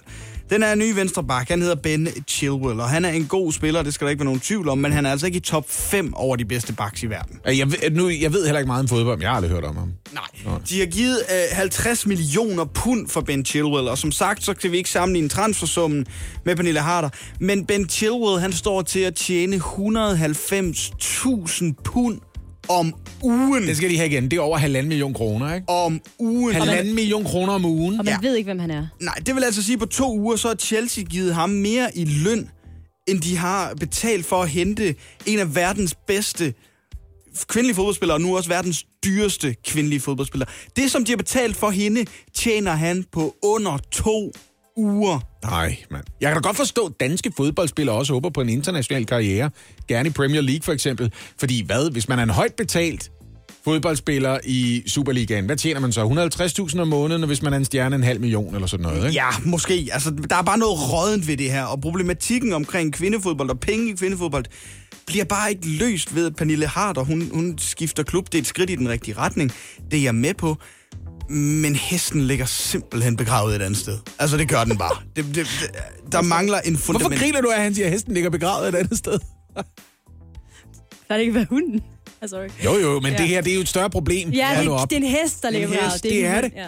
Der mangler simpelthen en, en, en fundamental interesse for kvindefodbold, både landshold, og klubfodbold og ungdomsfodbold. Men det er jo stigende på tv-niveau. Det, der er det springende punkt, det er, man skal simpelthen til at købe nogle trøjer, hvor der står harder på ryggen. Ja. Man skal sørge for at få et sæsonkort. Ja. Man skal sørge for at møde op. Møde op og se nogle fodboldkampe. Så, så får kvindelige fodboldspillere bedre vilkår i længden. Men jeg synes, jeg synes faktisk også, der er sket noget de seneste år. Altså Ja. for, skal vi sige, for fem år siden, der kunne jeg ikke nævne øh, to spillere på øh, det danske kvindelandshold. Det kan jeg trods alt nu. Mm. Øh, I hvert fald dem, der er, er mest fremtrædende, ikke? Og vi er alle så, jeg tror ikke, der er nogen øh, danskere, der kan se den her transfer og tænke, hvad, fanden har de gang i? Vi er alle sammen glade for, at Pernille Harder har skiftet klub, hun er blevet verdens dyreste kvindelige fodboldspiller, men det kræver, at vi bakker op omkring det her, fordi som Pernille Harder siger, så er det også godt generelt for kvindefodbold, men det er godt generelt for kvindefodbold, hvis vi alle sammen bakker op omkring det, og netop køber de trøjer, hvor der står Pernille Harder på, dukker op i Viborg, når kvinderne de skal spille deres landsholdskampe der, og generelt bare interesserer os for kvindefodbold. Så er det godt for kvindefodbolden. Det er ikke godt, at der er betalt 330.000 euro for, at Pernille Harder bliver den dyreste kvindelige fodboldspiller nogensinde. Men alligevel, kæmpe tillykke. Kæmpe ja, tillykke. Hvor er det sejt. Tillykke. Ja. Og næste skridt, det er simpelthen, at folk de begynder at se det i så voldsomt omfang, at tv-rettighederne begynder at være milliarder værd. Præcis. Det er det springende punkt simpelthen. Hjælp en, du holder af med at tage det første skridt til bedre hørelse. Få et gratis og uforpligtende hørebesøg af Audionovas mobile hørecenter. Så klarer vi det hele ved første besøg, tryk dig nemt i eget hjem. Bestil et gratis hørebesøg på audionova.dk eller ring 70 60 66 66. Morgen på Radio 100. Med Lasse Remmer, Anne Lavendt og Oliver Routledge. Torsdag er premieredag i biograferne, og i den anledning så har vi her på Morgen på Radio 100 gjort en dyd ud af at finde ud af, om ugens premierefilm er en, som du skal bruge tid på at se, eller ej. Ja, og det gør vi som altid sammen med vores trofaste filmanmelder Martin Blikker. Godmorgen, Martin Blikker. Godmorgen. Altså, prøv lige at høre her. Hvad det, er- der er jumpscares i traileren. Det er sådan noget, der hører til i gyserfilm. Jeg troede, at vi skulle høre om en superheltefilm, Martin. Hvad er det her for noget? Jamen, det er jo både en superheltefilm, men også en teenagefilm og en horrorfilm. Det skulle det i hvert fald være på papiret. Øh, øh, den, den skal jeg lige have med igen. Den prøver at være tre forskellige genrer, den her New Mutant. New Mutants, man kan dårligt nok udtale den. Den hører til i X-Men-universet, sådan som jeg forstår det. Er det rigtigt forstået? Ja, jo, lige præcis. Øh, men den har været på tegnebrættet siden 2014. Og det er en instruktør, der hedder Josh Boone, der har fået lov til at lave den her film her. Han er rigtig stor X-Men-fan, men han kunne godt tænke sig, at man prøvede at tage den her genre og lægge den over på noget lidt mere genkendeligt, i hvert fald når man er ung. Så derfor gik han i gang med at lave et manuskript, der var en blanding af horrorfilm, det her med X-Men-universet, og så var han også meget inspireret af det her The Breakfast Club, altså den her film fra 1985. Så det er jo en meget moderne referenceramme. Men i hvert fald de ting, han ligesom har prøvet at kombinere til en film. Øhm, Og hvad handler den så om? at Hvad, hvad handler den om? Jamen, det, og, og det er jo det... Altså, for det første vil jeg da godt lige tage handlingen. Altså, den foregår jo altså i det her X-Men-univers, hvor at, ja, visse personer, de har de her mutationer, som giver dem de her sådan, ja, ekstraordinære kræfter, og øh, det gør jo så, at regeringen i, ja, de synes i hvert fald, at de her personer, de oftest er meget farlige, og derfor i den her film her, så fanger man de her øh, mutanter, når de er i teenagealderen, spærrer dem inde på det her store psykiatriske hospital, hvor de simpelthen så kommer i terapi og ligesom skal lære at styre deres temperament, fordi mange af dem, de har oplevet traumer, har været involveret i dødsulykker osv., som har gjort, at de er relativt sådan, psykisk ustabile. Men øh, efter den nyligt indfangede teenager, Daniel Moonstar, og det hedder hun altså, hun kommer til det her hospital, så begynder der altså at foregå mystiske hændelser, hvor sådan beboernes værste minder, de begynder sådan at manifestere sig sådan i de virkelige omgivelser. Og så i det bedste julekalenderstil, så er, hvem er Daniel Moonstar egentlig? Og øh, ja, kan man egentlig stole på dem, der driver det her hospital? Er hun når så? Det læner sig op af det. Nej. Martin, øh, hvordan lykkedes den her film New Mutants? Det er en rodet affære, for at sige det mildt. Altså, som jeg også sagde, det her det er en film, der kom på tegnebrættet i 2014. Men Fox, som er producenterne, eller var producenterne bag den film her, de var ikke glade for det her manuskript her. Det er blevet skrevet om af flere omgange. Det har været imellem 7 og 10 forskellige manuskriptforfatteres hænder. Og da man lavede filmen og var færdig med at skyde filmen i 2017, der var Fox klar til at smide den her film i skraldespanden og starte helt forfra. Øhm, så kommer Disney så overtager, øhm, og så går der to år, hvor den her film den har lagt på is. Og det betyder også, at man ikke har kunne lave nogen kirurgiske indgreb. Man har ikke kunne skrive nogen scener om. Så det, man har, det, er det, man, altså det, man har fået, det er det, man har haft til overs, kan man sige. Så det, det man virkelig har fokuseret på, det har været computereffekterne, og så få klippet ja, det mest... Øh, ja, det mest, øh, det bedste projekt sammen, man nu kunne, som man nu havde til rådighed i hvert fald. Så, så den øhm, ligget på hylden i tre år, og så de prøvede at redde, hvad de havde. At, det lyder som noget skrald, Martin Blikker. Jamen, det er det jo også. Altså, i, i, i langt stykke hen ad vejen, så er det jo også noget skrald, og det er jo også en film, der er blevet udskudt fem gange. Øhm, og det ser man kun i Hollywood, når enten man gerne vil undgå at, ligesom at komme i kambolage med andre store film, så man kan tjene flest penge som muligt, eller hvis man ikke har tiltro til sit projekt. Og der er vi altså i kategori 2. Og jamen altså, for det første, det der trækker ned i den film her, det er faktisk ikke historien. Historien er en ganske interessant, for der er mange fede idéer det her med, hvad nu hvis man har nogle kræfter, men man samtidig lider af nogle ja, psykiske problemer, og ja, der er også meget fedt i det her med ungdomsmiljøet, det her med at være teenager, og hvordan de ligesom arbejder sammen omkring de problemer, som de nu øh, står overfor. Men det, der er virkelig, virkelig skidt i den film her, det er blandt andet skuespillet fra særligt hovedrolleindhaveren Blue Hunt, der simpelthen spiller hende her Daniel Moonstar. Fordi det er altså simpelthen så firkantet, at man nogle gange føler sig som tilskuer til Joey Tribbiani, der er i gang med at fremføre hans karakter Dr. Drake Mori i, i Venner eller et eller andet. Smell the fart acting, eller hvad er det, du siger? Der er masser af smell the fart acting øh, hele vejen igennem. øhm, og samtidig, jamen så, det er jo også, det er jo også en film, der skal gå hen og forestille at være uhyggelig, og det bliver den aldrig på noget tidspunkt, også fordi den er simpelthen så overfladisk. Så når uh, Daniel Moonstars karakter her, hun får at vide for eksempel, at hendes far og hendes familie er død, så reagerer hun slet ikke på det. Hun er cirka lige så empatisk, som Kevin Spacey er i Seven, ham her seriemorderen her, som render rundt og slår mennesker ihjel. Hun har ingen øh, empati overhovedet, og det føles virkelig, virkelig, virkelig firkantet. Og så er det også en todelt oplevelse. Første del af genren skal være sådan, eller første del af filmen skal være sådan uhyggelig. Det er den bare ikke. Og anden del af filmen, der har de tænkt, okay, der skal noget buller og brag på, ligesom vi kender det normalt. Og der føles det, som om man bare har taget øh, Jared Bruckheimer og og de har forskellige actioninstruktører indover, og så sagt, okay, vi skal også have noget Nicolas Cage, og så mm. man bare, simpelthen bare sat ild til det hele. Så det er bare sprunget i luften. Og lad os øh, gå til det. Det vigtigste punkt, Martin Blikker, det glæder jeg mig til. Hvor mange stjerner skal den her film øh, have, vi uddeler som altid fra 1 til 6? Jamen altså, jeg vil jo sige, jeg troede jo faktisk, vi var helt henne øh, ved, ved 0 eller 1 stjerne. Men jeg har faktisk været nødt til at give den her film to stjerner, fordi den er rigtig flot, og jeg synes generelt at se, hvis man gerne vil i biografen bare se få noget, få, noget buller og brag, jamen så kan man godt gå ind og se den her film. For noget skrald. Buller og brag og skraldet er de ord, vi sætter på New Mutants. Øh, to stjerner for dig, Martin Blikker. Tak for din tid her til morgen. Det er mig, der siger tak.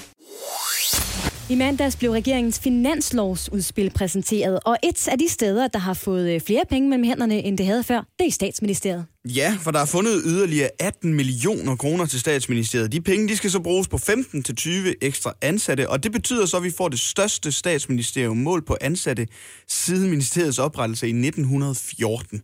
Politisk kommentator nu er Reddington. Godmorgen. Godmorgen allerførst, hvorfor er det nødvendigt for Mette Frederiksen at få 15-20 ekstra ansatte? Det er jo ikke ligefrem, fordi det går dårligt for Socialdemokraterne for øjeblikket. Nej, men det er nødvendigt at støtte statsministeriet. Jeg har selv arbejdet der en periode, og det er et øh, utroligt lille sted. Det er på størrelse med kirkeministeriet. Der er næsten ingen ansatte. Det er skudt et, et, øh, et par etager på Christiansborg. Og der foregår altså rigtig meget politik, og der kan statsministeren godt have brug for, at der er nogle flere folk omkring hende til at, at læse med og komme med gode idéer. Så der er meget rationale i, at statsministeren udvider statsministeriet. Har der været nogen reaktioner på det her fra de andre partier i Folketinget, nu Reddington? Jeg tænker, at der måske er nogle af dem, der gerne vil have brugt de her 18 millioner kroner på noget andet. Ja, det er der da, og jeg kan da godt forstå det, fordi vi har en statsminister, som har været ude og tale om varme hænder og kolde hænder, og nu skulle man gøre noget ved de dumme byråkrater, og så opruster hun. At Det lyder jo unægteligt en smule hult, og jeg vil også sige, at når statsministeren har som argumentation, at hun gør det simpelthen for at styrke vores demokrati, så kan man da også godt øh, trække lidt på smilbåndet. Det er jo ikke sådan, at de beslutninger, der blev truffet før man ansatte 18 djøffer i statsministeriet, var udemokratiske. Og det er jo ikke sådan, at det styrker demokratiet en lille smule hver gang, der kommer en ekstra kuglepind i statsministeriet. Det er en fabrikeret øh, argumentation, og, og det er jo nok lige en smule for smart. Altså bundlinjen er, som sagt, jeg har selv været der, at man kan godt bruge flere hænder i statsministeriet, men lad nu være med at gøre det til noget, det ikke er. Altså, er der nogle gange noget om det der med, at embedsværket er svære at bokse med og uvillige til at gennemføre ministerens eller regeringens politik, og så kan det være nødvendigt at tage nogle tiltag i den modsatte vej for at sikre, at politikken bliver gennemført? Altså, det er lidt en, en forestilling, som, som trives derude. Det, man skal huske på, det er, at embedsmændene er sat i verden for at sikre, at den politik, øh, regeringen vil have, den bliver gennemført med embedsmænd. Og det skal vi jo være glade for. De må jo ikke gøre ting, som er ulovlige. Altså, der kan jo være alle mulige politikere, som har idéer, som faktisk er ulovlige. Eksempelvis øh, er der hos Nye Borgerlige idé om, at vi skal melde os ud af konventioner, eller man ikke kan blive øh, dansk statsborger, hvis man øh, har en øh, muslimsk øh, tro. Og det er sidste strider mod grundloven, og der vil så være nogle embedsmænd, der siger, at det kan man ikke. Så ideen om, at embedsmænd øh, styrer det hele, den er en lille smule overdrevet derude. Men altså, herregud, der er nok mange politikere, der kan bruge som undskyldning for, at de ikke kommer igennem med det, de gerne vil. Nora Reddington, sådan øh, mellem os her på Radio 100 og dig, er Mette Frederiksen så i gang med at køre sig selv i stilling til at blive diktator, for det virker meget som om det er my way or the highway? Jeg er jo sikkert ikke, men i hvert fald det at køre sig i stilling til at blive en usædvanlig stærk øh, statsminister og formand for øh, Socialdemokratiet. Det er der ikke nogen øh, tvivl om. Jeg kan ikke mindes, at vi har haft en statsminister, der har fyldt så meget. Og når jeg kommer til at grine lidt, så er det jo fordi, hvis vi nu spoler tiden øh, øh, et år og et par måneder tilbage til folketingsvalget, så kom Socialdemokratiet ud, og de fik faktisk et dårligt valg. Altså, der var 25,9 procent af danskerne, der stemte på Socialdemokratiet, men de opfører sig som om, at de har 35 eller 40 procent af stemmerne. Men som man siger, perception is reality, det gælder ikke mindst i politik. Det leder mig frem til noget, jeg har gået og øh, tænkt lidt på, Norenton. Hvor langt er Mette Frederiksen fra at lide af komplet storhedsvandvid? Ej, nu så er der jo, øh, i USA har man vedtaget blandt psykiater, at man ikke vil fjerndiagnostisere politikere. Så nej, overhovedet ikke. Hun er bare en utrolig øh, dygtig politiker, som har et meget, meget klart blik øh, for magt. Det må man sige, at Mette Frederiksen har. Hun ved, hvordan man bruger magten, hun ved, hvordan man tager magten, og hun ved, hvordan man fastholder magten. Og det er det, vi får set øh, til fulde her. Må det ikke også det er tilfredsstillende for de fleste politikere at tage et lidt sløjt valg, og så se tallene gå opad, når man først får lov til at tage magten?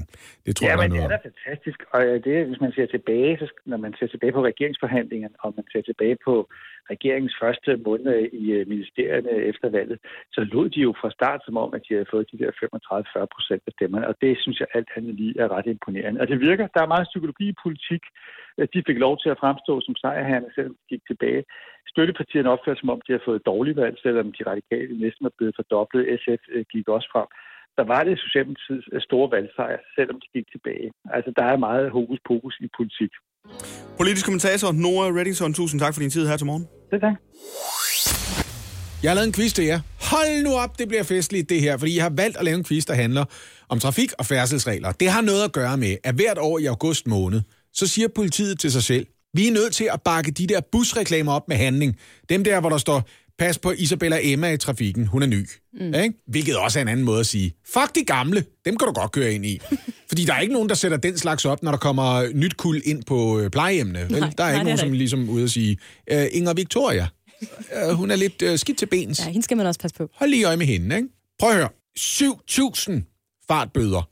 Og lidt til bliver der uddelt i forbindelse med årets skolestartskampagne, hvor politiet dukker op og tjekker, om forældrene eller andre, der passerer skolerne, kører pænt. Det er jo ikke bare forældrene, der gasser op, efter de lige har nej, nej, nej. skubbet deres lille barn ud i et rullefelt på fortoget. Det er, det er, det er også andre trafikanter.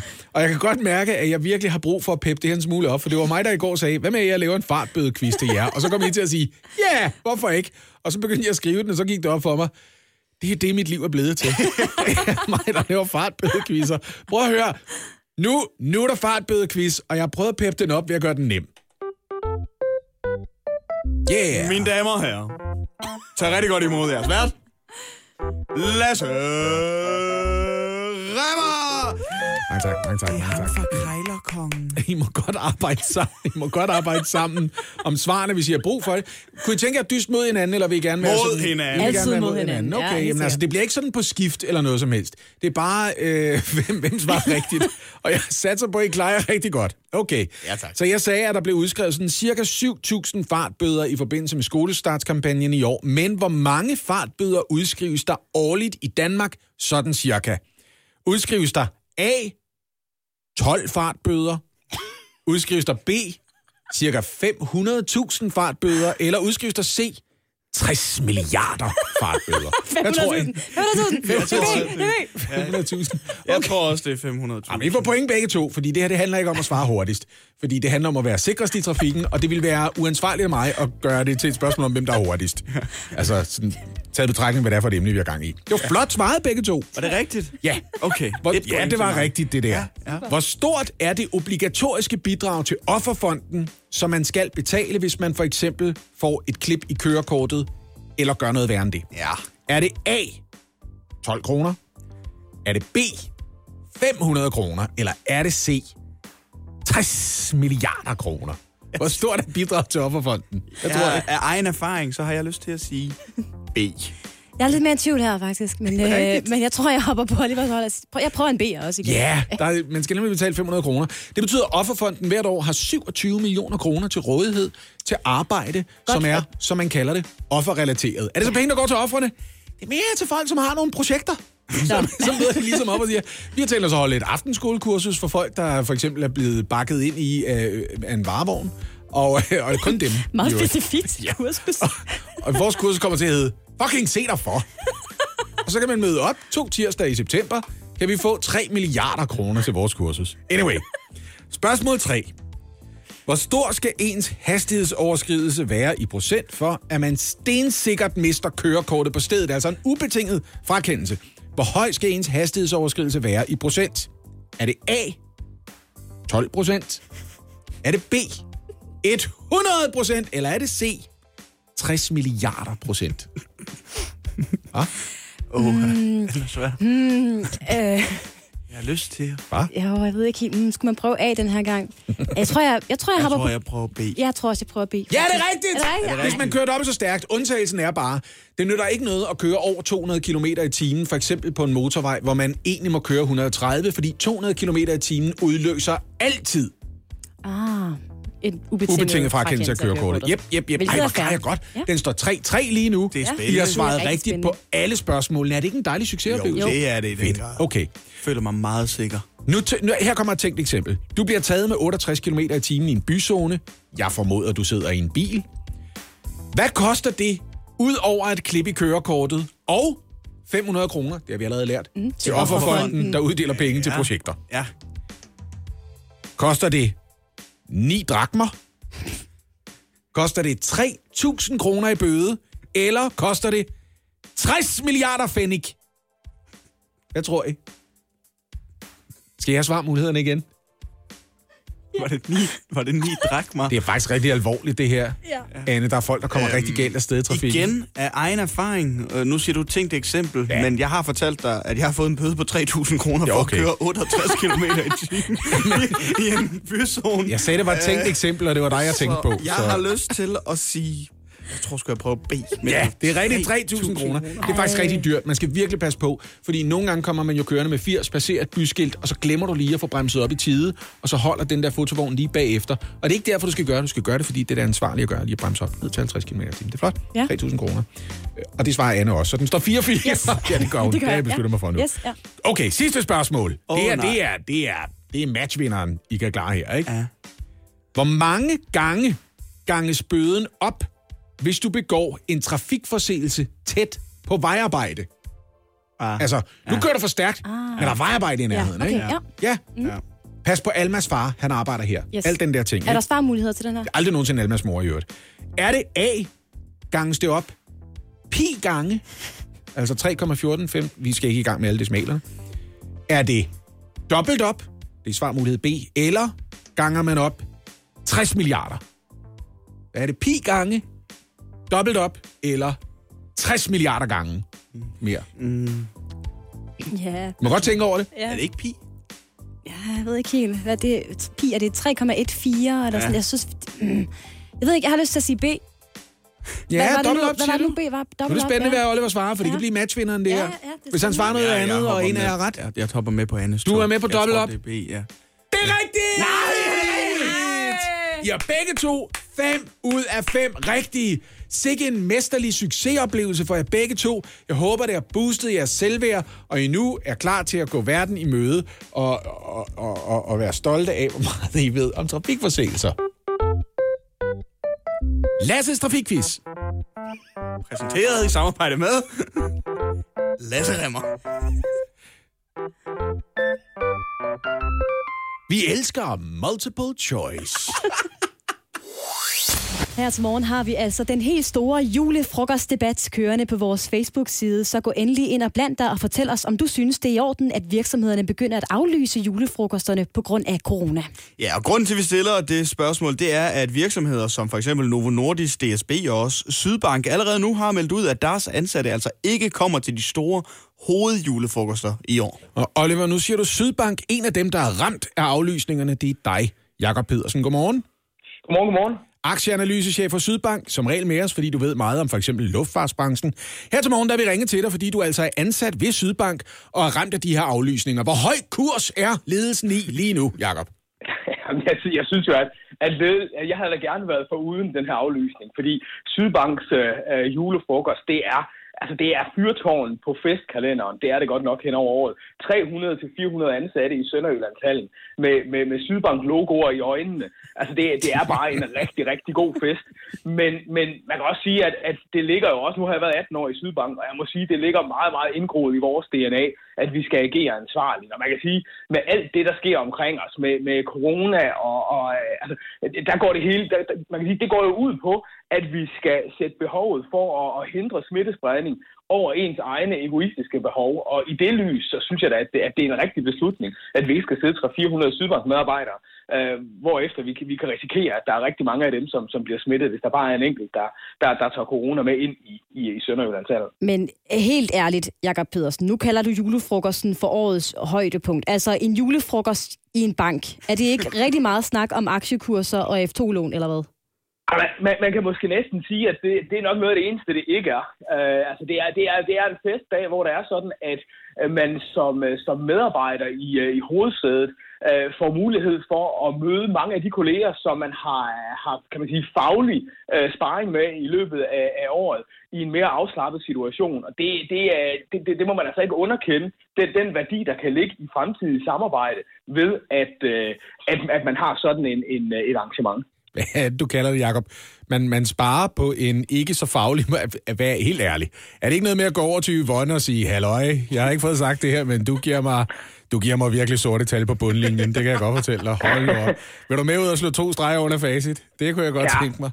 Jamen, altså, det, det, er- det, det, det, er- det handler om, at så kan man tage en sving om, og så kan man måske få øh, forklaret nogle af de, øh, øh, de små ting, som, øh, som man ikke får klaret i løbet af, af, af hverdagen. Ja. Altså, for, for, mig, for mig giver det virkelig nogle gode relationer. Jeg, har- jeg har i, banken har jeg jo mange gode, øh, hvad hedder det, øh, øh, kolleger, som, som jeg sparer med det ene og det andet om hen over året. Det at kunne se dem i en mere afslappet øh, version til sådan en julefrokost, det er, det er rigtig godt for, for samarbejdet fremover. Men Jakob, hvad er det vildeste, der er sket til en Sydbank julefrokost, altså? Altså, det tror jeg ikke, vi skal, vi skal lade komme i radioen. Jo, jo, Det- vi skal. Der, der, der, er- der er nok et syn på, på bankfolk som, øh, som, som mennesker, der måske har lidt svært ved at slå gækken løs. Ja. Men jeg skal, ja, der, der, der kan jeg godt sige, at, at øh, det, det er ikke sådan, jeg opfatter øh, øh, julefrokosterne i, øh, i Sydbank. Det er, det er en dag, hvor man, hvor, hvor, hvor man, hvor man øh, på alle måder øh, river sig løs af, af, af, af hverdagen og, og, virkelig holder et brag af en fest. Så du synes, det er øh, træls, at årets hovedjulefrokost er blevet aflyst, men du er også samtidig meget forståelig. Ja, det er jeg, og vi har ja, som, som jeg forstår det, bliver der mulighed for at holde afdelingsmæssige julefrokoster, og det, øh, det, det, det, det giver ikke den der, kan man, det der løft til holdånden på samme måde, som det er, at man mødes på tværs af afdelingerne. Men der er ingen tvivl om, at, at, at det, er, det er et plaster på såret, men, men, men, øh, men jeg, havde, øh, ja, jeg- jeg kommer også til at savne den, den øh, store Sydbank julefrokost. Fingerkrydse for, at det lykkes i 2021, Jakob Pedersen, altså aktieanalysechef og kæmpe julefrokostfan hos Sydbank ja, tak for det. Morgen på Radio 100. Med Lasse Remmer, Anne Lavendt og Oliver Routledge. Jamen, jeg er klar til at få tæsk. Jeg får altid tæsk i citatquiz, og det er fordi min hjerne er grød. Jo ældre jeg er blevet, jo dårligere er min korttidshukommelse. Så nu har jeg sat mig selv op til at fejle, ja. og der kan kun ske øh, en af to ting. Enten så taber jeg, og så har jeg forudsagt det, og så er det ikke noget stort nederlag. Mm-hmm. Eller så vinder jeg, og så er jeg en kæmpe held, fordi jeg lige har gjort mig selv til underhund. Jeg synes ja. på alle tænkelige måder, at, øh, at det er sådan ting, der bør fungere. Jamen, så er det sådan, det fungerer. Mhm. Mm-hmm. Lad mig lige øh, gennemgå reglerne.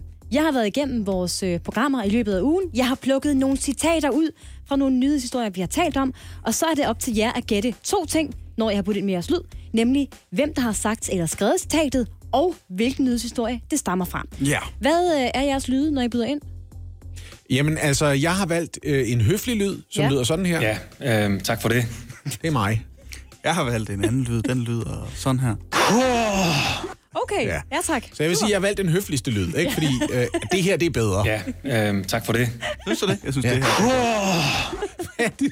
Wow. Gider I lige styre de knapper nu? Det er Rolf Sørensen, der reagerer på, at Mads Pedersen vandt ved hjemme for et år siden. det er dejligt. Okay, det første citat lyder sådan her. Er I klar? Mm. Nej, det vidste jeg egentlig ikke. Det er øh, Lars Lykke, der reagerer på spørgsmålet fra Mark Stockholm i Aftenshowet om, at øh, øh, folk i Venstre godt vidste, at han gik mod partilinjen. Det svarer jeg også. det, det er korrekt svaret af begge to i det tilfælde, men der er to point til Oliver og Team Rolf Sørensen derovre. Mm. Ja, tak. Næste citat. Desværre. Det startede vel, da jeg var omkring fem år og fandt ud af, at jeg godt kunne lide saftevand. Nej, hold nu op. Ja, øh, tak for det. Og vil du have den? Ja, men- Det var jo Oliver, der var først. ja, okay. Oliver?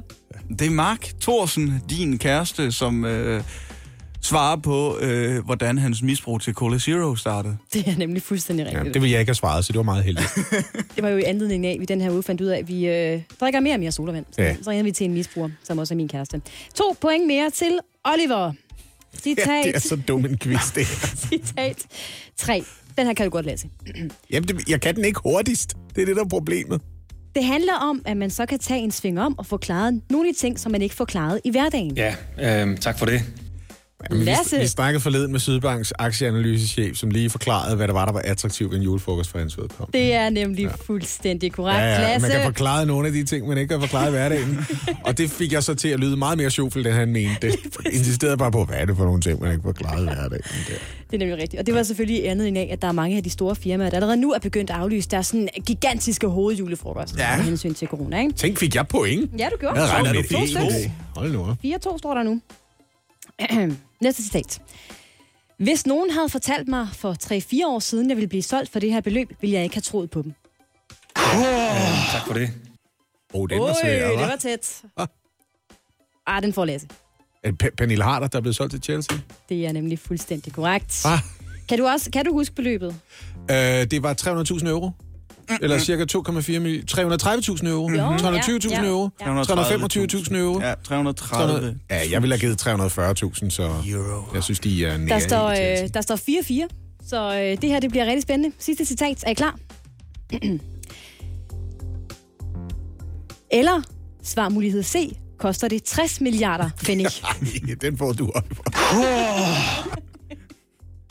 Eller svar mulighed C. Koster det 60 milliarder pfennig? Hvem, Det- hvem har sagt det? Det har Lasse Remmer. Ja. Ja, det har Og det har han i anledning af hans fremragende, fremragende trafikquiz i går, hvor vi skulle svare på spørgsmålet, hvad det kostede, hvis man kørte 68 km i timen. Det er også rigtigt husket. Det er faktisk det konkrete spørgsmål. Det var 50 svarmuligheden. Det er fuldstændig rigtigt. Hvad koster det? Udover 500 kroner til offerfonden og klippe kørekortet. Ja. Ja, og øh, der var et af svarmulighederne, altså 60 milliarder pfennig. Og det var jo selvfølgelig også i anledning af, at der er blevet øh, skrevet utrolig mange bøder ud her i anledningen af skolestart, fordi vi simpelthen kører mm. af død og helvede på vejene. Ja. Prøv at høre, øh, Oliver, du vinder 6-4. Ja, det, men altså, det er jo ikke en, ikke en overraskelse. Det gør jeg jo. Altid, altid.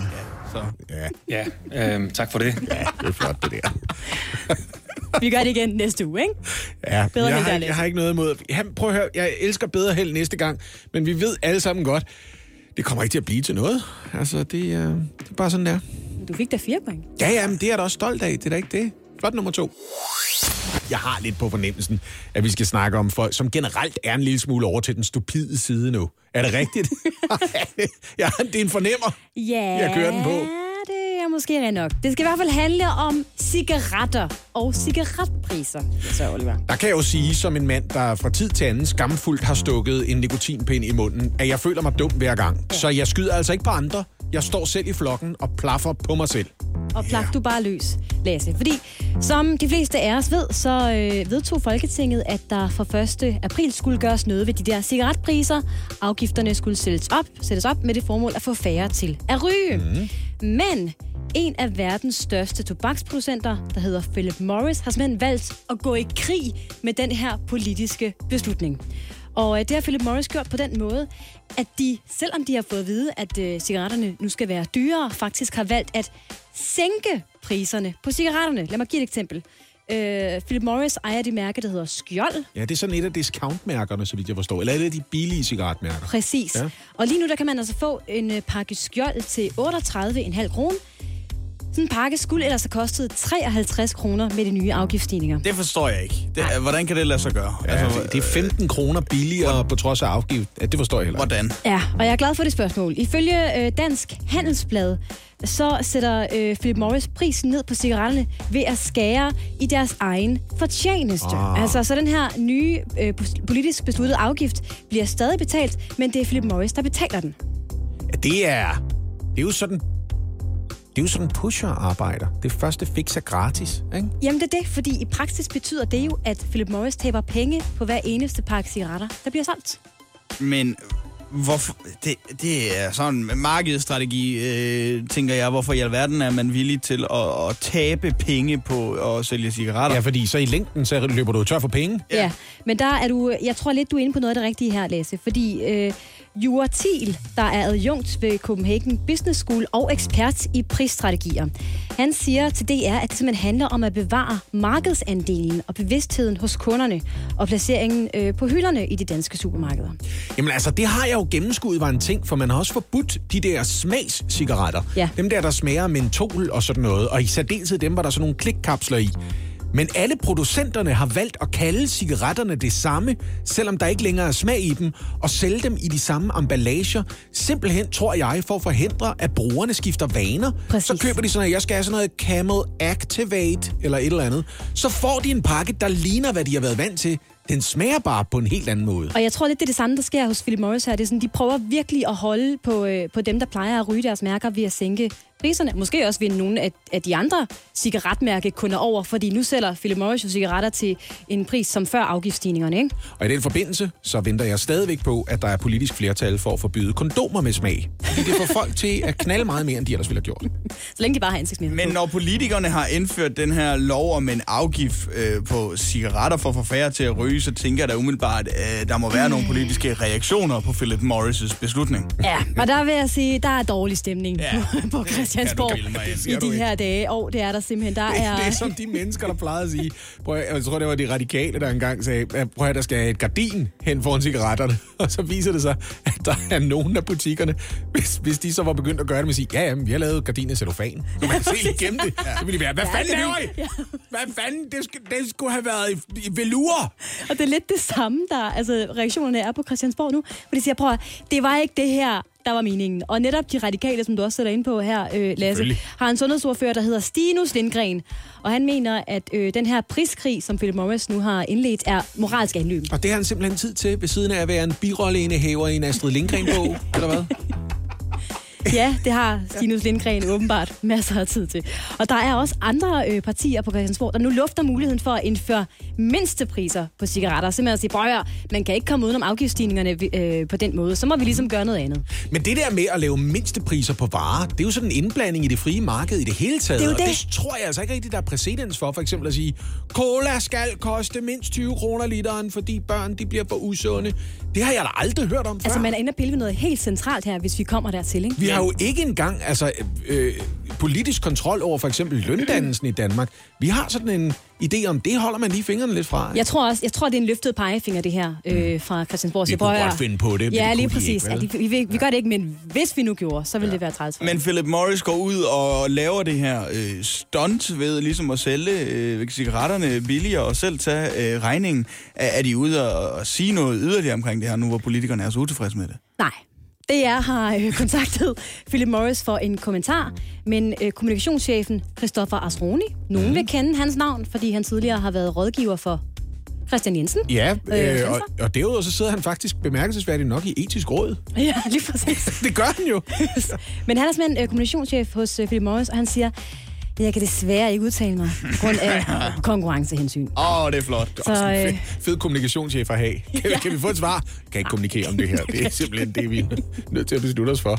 Nå, jamen altså, så ved man da lige præcis, hvor, hvor øh, for eksempel 13-årige stadigvæk har råd til at få cigaretter for Ja, deres lommepenge. super dejligt. Ja, Jeg er ikke sikker på, at jeg er tosset med ideen. Jeg vil gerne fortælle jer en lille smule mere om regeringens udspil til en finanslov, og hvis I synes, det lyder kedeligt, så bare rolig.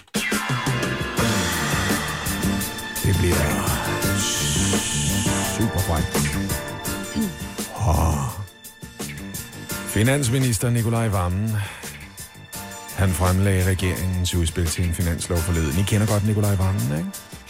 Kender ham, den tidligere borgmester i Aarhus. Åh, oh, jo, jo. Ja. Manden, der simpelthen ikke kan smile uden at se ud som om, han har en varevogn holdende lidt væk fra legepladsen med nogle hundevalpe, du godt må kæle med.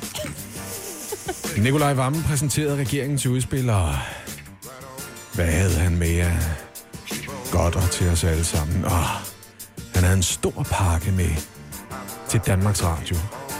Og en garanti for, at DR, de bliver ikke mindre. Nej, de får lov til at være præcis lige så store, som vi alle sammen har vendet os til. Det betyder radiokanaler som P6 og P8, som ellers skulle have lukket. Det ville have efterladt to gabende huller i sendefladen. De huller, de bliver fyldt ud nu. Med P6 og med P8, faktisk med alt det P, du overhovedet kan rumme. Kriminalforsorgen, de fik 95 millioner kroner ekstra, hvis det altså står til regeringen, og det er godt nyt til alle os, der er besat af bad boys. Oh. Det er ekstra penge til Niki, der altid lige vapper sin negleteknikerkæreste Stephanie Stella et par på hovedet, fordi hun ikke fucking fatter, man rører ikke fjernbetjeningen, når der er topgear. Så kan du fandme se forsidefruer bagefter. Fatter du det, din tunge nem gust? Flere penge til ham. De radikale har også sat deres øh, fingeraftryk på finansloven, og det skete i dag. Det er kun en time siden, at de radikale var inde og sørge for, at afgiftslettelsen på elbiler bliver finansieret lidt endnu. Og elbiler, de har ikke brug for brændstof. Og det er ikke det eneste, der er knæstørt ved en elbil. Trusserne på kvindelige passagerer i sådan en frækker er der også helt over til den brandfarlige side, fordi der er så lidt fugt på spil. Kunne du tænke dig at prøve en BMW i3? Den ligner en Lego-model, de kasserede i Bilund sidste år. Hvad med at sætte dig ind i en fræk Renault Zoe? Det er den bedste prævention, du kan forestille dig. Der er masser af forhandling tilbage. Men regeringen, de har fortalt, hvordan de vil have det. Åh, oh, og de skal nok få det sådan. For de har aldrig været stærkere. Var det godt for jer? Jo. Det var lidt hurtigt overstået, eller hvad? Nej, jeg synes, det var tilpas længde. Jeg plejer at love at gøre det på under tre minutter. Ja. ja. Jeg skal ud og have noget vand nu. Jamen altid. Så, så tager vi lige en smøg, Oliver, ikke? Jo, det har jeg brug for, kan jeg mærke. Morgen på Radio 100. Med Lasse Remmer, Anne Lavendt og Oliver Routledge.